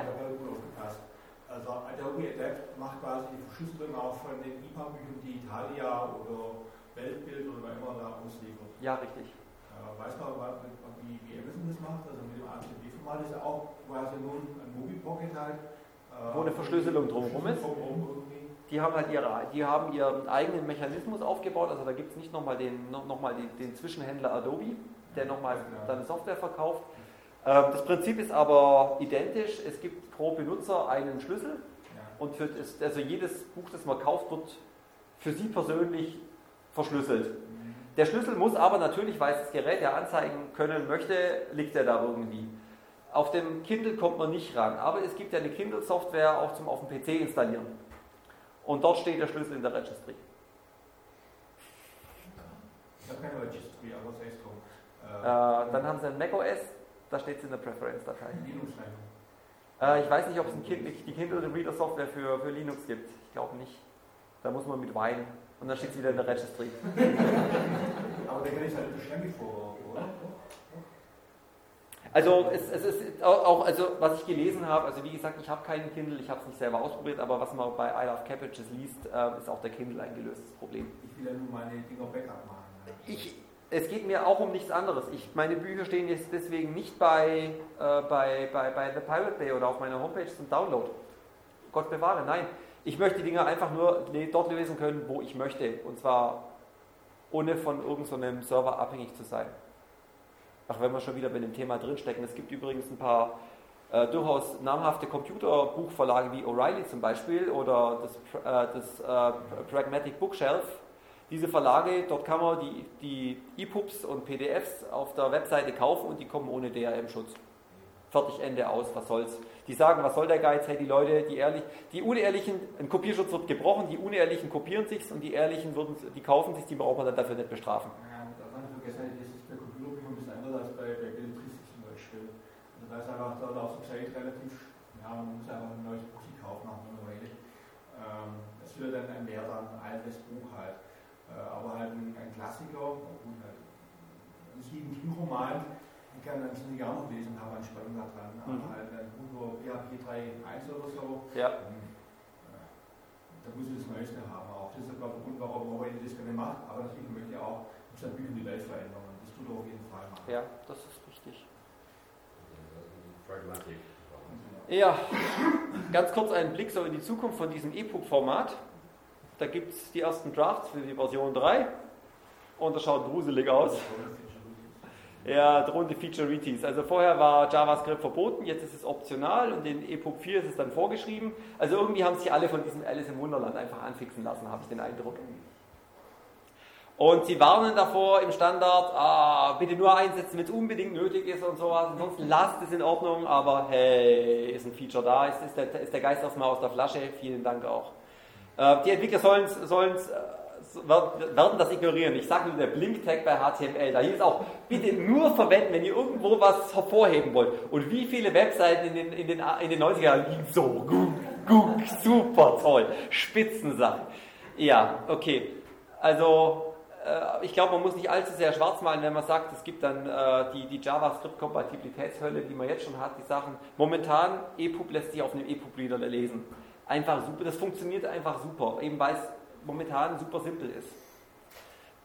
Äh, ich, ich fürchte, das verliert man damit. Interaktivität in Büchern ist die Frage, brauche ich das überhaupt oder macht es da nicht sinnvoller, irgend so ein, also ein speziell neues Format zu machen, das speziell für solche interaktiven Geschichten wie Alice im Wunderland da ist? Hätten wir da nicht alle mehr davon? Ähm, des Weiteren, es gibt schon im, Zweier, im, im Zweierstandard, das habe ich unterschlagen, so ein paar esoterische Dinge wie DT-Book. Also man kann HTML mit DT-Book, was auch immer es sein mag, mischen. Äh, manche CSS, diese, diese speziellen CSS-Bereiche, die sind, es gibt X, äh, XML Islands, man kann also anderes XML reinmischen. MathML ist für EPUB 3 vorgesehen. Finde ich ein super Feature. Aber die Befürchtung ist, also die Sachen hier, die, ähm, die wenigsten E-Book, also die Autoren vermeiden es, weil die wenigsten E-Book-Readers unterstützen. Warum? Die nehmen fürs Rendering einfach normalen, eine normale HTML, also die normale Software, die auch aus einem Browser kommt. Das wird dann nochmal neu, komplett neu geschrieben. Das ist viel zu viel Aufwand. Kostet viel Geld. Also muss man irgendwas nehmen, was schon Technik, die da ist und die halt anpassen, soweit es möglich ist. Aber selbst diese Sachen mit diesen ähm, äh, Kopfzeile, Fußzeile, selbst das machen die allerwenigsten, obwohl es der Standard eigentlich vorschreibt. MathML wäre super cool, aber niemand, also um, um, mathematische Formeln schön darstellen zu können, aber niemand wird jetzt äh, also deswegen viel, äh, 100.000 Euro für die Entwicklung in die Hand nehmen, wenn es die Standardkomponente einfach noch nicht kann. Hm. Und äh, ein wunderschönes Zitat von einem, von denen der ganz stolz den Draft vorgestellt hat. EPUB Publication can be thought of a website in a box. Nee, bitte, ich will wirklich keinen Flash auf meinem E-Book-Reader. Und ich, also, Bücher, Bücher sollen Bücher bleiben und Webseiten Webseiten. Also, da gibt es etliche Leute, also unter anderem auch der äh, Entwickler von dem äh, Sigil, also von diesem Editor, der da also in, in eine ähnliche Kerbe sch schlägt, nur mit noch deutlicheren Worten. Ich habe am Anfang gesagt, es gibt eine Menge Dinge, die man sich noch vorstellen könnte, was man mit dem EPUB noch machen kann. Jetzt nach dem Schwarzmalen ein bisschen was Schönes noch zu sagen. Momentan haben wir, es sind, es sind einfach für Bücher, Romane, Fachbücher etc. Es ist momentan, entdecken es viele Leute als, als temporäres Papier, um irgendeine technische Doku mal zu lesen, eine Publikation. Ich kann nicht verstehen, warum heutzutage immer noch der Standard, also für wissenschaftliche Publikationen, insbesondere im Informatikumfeld, warum die Dinger immer noch als PDF rumgereicht werden. Hey, wenn die Dinger als EPUB kommen, wie viele Wie viele ähm, Diplomanden und äh, Doktoranden gibt es, die da, weiß nicht, wie viele tausend Seiten Sp Papier sparen könnten, indem sie die Papers, die sie eh nur einmal kurz anlesen, hier geschwind draufspielen, anschauen und danach ja, können sie da drauf liegen bleiben, tut ja nicht weh. Das Papier, wo sie es ausdrucken, das wandert früher oder später ins Altpapier. Aber das geht auf mein PDF genauso. Ich kann auf PDF auch was auf meinen Rechner spielen, angucken und wieder wegwerfen. Ja, das ist aber wieder der Punkt, mit dem, mit dem es ist so unangenehm vom Bildschirm zu lesen. Also ich, ich, mein, ich meine nur, gerade in einer so technikaffinen äh, Branche wie der Informatik äh, verstehe ich nicht, warum, sich, warum das noch nicht der volle Renner ist. Also für mich wäre es die Killer-Anwendung. Also im Grunde für was natürlich löbliche Geräte zum Lesen. Also auch äh, E-Book-Reader auf, auf dem PC ist natürlich machbar, aber es geht viel besser als das klassische. Das heißt, diese Teile E-Book-Reader müssen sich komplett von daheim verteilen auch, was also nicht jeder einen hat. Ja, Ein PDF-Reader hat jeder natürlich, aber halt dieses Gerät hat Stand heute wahrscheinlich 3% der, der, der Leser, wenn überhaupt. es ist noch relativ unverbreitet, das ist richtig, aber ich hätte jetzt eigentlich vermutet, dass gerade, wie gesagt, gerade die Informatik, das könnten doch die Early Adopters sein, dass es da noch nicht, nicht mehr gibt. Ich hoffe noch, ich habe den Glauben noch nicht verloren. Was sehr cool wäre, wir haben momentan gibt es Apps, die einem irgendwelche RSS-Feeds aufbereiten und da einem seine persönlichen News zusammenstellen. Ja, was wäre denn, wenn jemand mal herginge und diese RSS-Feeds in den EPUB zusammenfasst, dann hätte ich doch sowas wie meine personalisierte Zeitung. In Berlin gibt es ein Projekt, die machen einem die, Personal, die persönliche Zeitung anhand von Stichworten, die man denen gibt, was man an Interessen hat. Und da sammeln die aus verschiedenen Quellen, also aus, aus ähm, Magazinen, aus Tageszeitungen, aber auch aus Blogs, sammeln die die Informationen zusammen. Diese Frage. Die sind pleite inzwischen? Ja, ich habe es fast befürchtet. Aber ich muss sagen, äh, das, das, das was, denen, was für die aufwendig ist, ist die, also was für die halt sicherlich der Mordstress war, das, Aufbere das elektronische Sammeln und Aufbereiten, das kann man halb, halbautomatisiert bis vollautomatisiert machen. Also Google News ist ein gutes Beispiel dafür. Ich sage, was mich interessiert und dann bekomme ich News dafür. Die weiteren Google-Probleme lassen wir jetzt mal außen vor, aber für die war das Problem, sie haben es auf Papier gebracht und mussten jedem sein persönliches Exemplar, da konnte man nicht mal durchtauschen, sondern jedes war anders, das musste also wie die Post zugestellt werden. Äh, was wäre denn, wenn wir das einfach per, E- per, per E-Book machen? Hey, da braucht man nur, irgend, muss nur irgendjemand einen, einen intelligenten Webservice hinste äh, Webserver hinstellen, der sagt, hm, hier wirfst du im Monat einen Euro rein und dafür machen wir dir deine News. Und du kannst du dir jeden Tag oder jede Woche auf so ein Ding runterladen. Oder umgekehrt, machen wir doch RSS-Feeds äh, nicht nur mit, mit Nachrichten, also mit Text, sondern wo, oder, oder nicht nur mit Podcasts, sondern mit E-Books. Damit hätte ich meine digitale Tageszeitung realisiert. Das könnte ein alternatives Abo für, für, für Blogs sein zum Beispiel. Also ich habe es mir auf meinem Ding, wenn's, wenn's nicht, wenn's, wenn, wenn, man nur, wenn man doch nur mal am Wochenende mehr Zeit hätte zwischen rein, äh, hatte ich es mir für meine Webseite mal überlegt. Es wäre doch cool, wenn ich automatisch so alle Artikel, die ich in dem Monat geschrieben habe, als EPUB zum Runterladen zur Verfügung stellen würde. Just for Kicks. Mal gucken, was die Leute dazu sagen. Nur so eine Idee. Dann, ähm, ich hab, bin in den EPUB-Format Standard jetzt einmal eingetaucht. Das schaut jetzt halt für jemanden, der mit der Technik nichts zu tun hat, vermutlich relativ erschreckend aus. Es ist aber vergleichsweise simpel und es gibt Editoren dafür. Es ist einfach, ein E-Book zu schreiben. Und das ist für mich ist es der nächste konsequente Schritt, so in der jeder kann, jeder kann publizieren. Ganz früher hatten wir, hat ein Verlag, habe ich was geschrieben. Ich habe, wenn ich noch kein renommierter Autor war, habe ich zu Verlagen gehen müssen, hausieren müssen. Die haben geguckt, verkauft sich das? Ja, vielleicht nicht, geh woanders hin. Also ich habe hausieren müssen. Die, sind, die haben, ja? Es gibt einen Verlag, oder ich kenne ihn zumindest noch von einem, der publiziert zuerst in E-Books und wenn das äh, was wird, dann bringt er das raus als Bücher. ja, das ist ja cool. Okay, das kannte ich jetzt noch nicht. Naja, Wie heißt yes. Weiß ich den Namen, aber eine Freundin hat ein Buch geschrieben und sie publiziert das erst als E-Book. Ah ja, cool. Also was ich jetzt dort kenne, also nach dieser Entwicklung, wo es am Anfang sehr mühsam war, Verleger finden, Verleger druckt 10.000 Stück und muss die dann alle verkaufen und hofft, dass sie auch weggehen. Äh, nächste Schritte waren, dass sich spezialisierte Verlage gebildet hat, gerade für Promotionen, die ja immer die Verlegenheit hatten, ich muss so und so viele gedruckte Exemplare nachweisen. Das nächste waren dann die Print-on-Demand-Dienste, weil einfach Laserdrucktechnologie super billig geworden, super einfach geworden ist. Also Ich lade die, die, Druckdaten hoch und in dem Moment, wo es einer bestellt wurde, ist die Druckmaschine für den angeworfen worden, das Ding ist gedruckt worden, gebunden worden, abbinden, Versand damit. bod.de, Books on Demand. Es gibt eine ganze Menge in Deutschland, die das inzwischen machen und das ist wirklich günstig. Also es kostet einen gar nichts, wenn man es einfach nur einstellen möchte und wenn man eine ISBN haben möchte, dann zahlt man Obelix im Jahr. Und eigentlich wäre doch der konsequente nächste Schritt, wenn ich vom Papier ganz weggehe, mich loslöse und solche E-Books mache. Ich kann sehr einfach, wenn ich auf den Kopierschutz verzichte, sehr einfach mir irgendein Bezahlmodell mit PayPal oder sowas machen. Oder ich stelle Dinge gleich direkt zum kostenlosen Download zur Verfügung. Genau wie die Folien hier übrigens auch. Die werden landen auf meiner Webseite. Wer es nochmal durchblättern möchte, kann sich daran bedienen. Ja, Vielen Dank für die Aufmerksamkeit. Ich wäre damit durch und freue mich jetzt, wenn es noch Fragen gibt oder einfach eine angeregte Diskussion.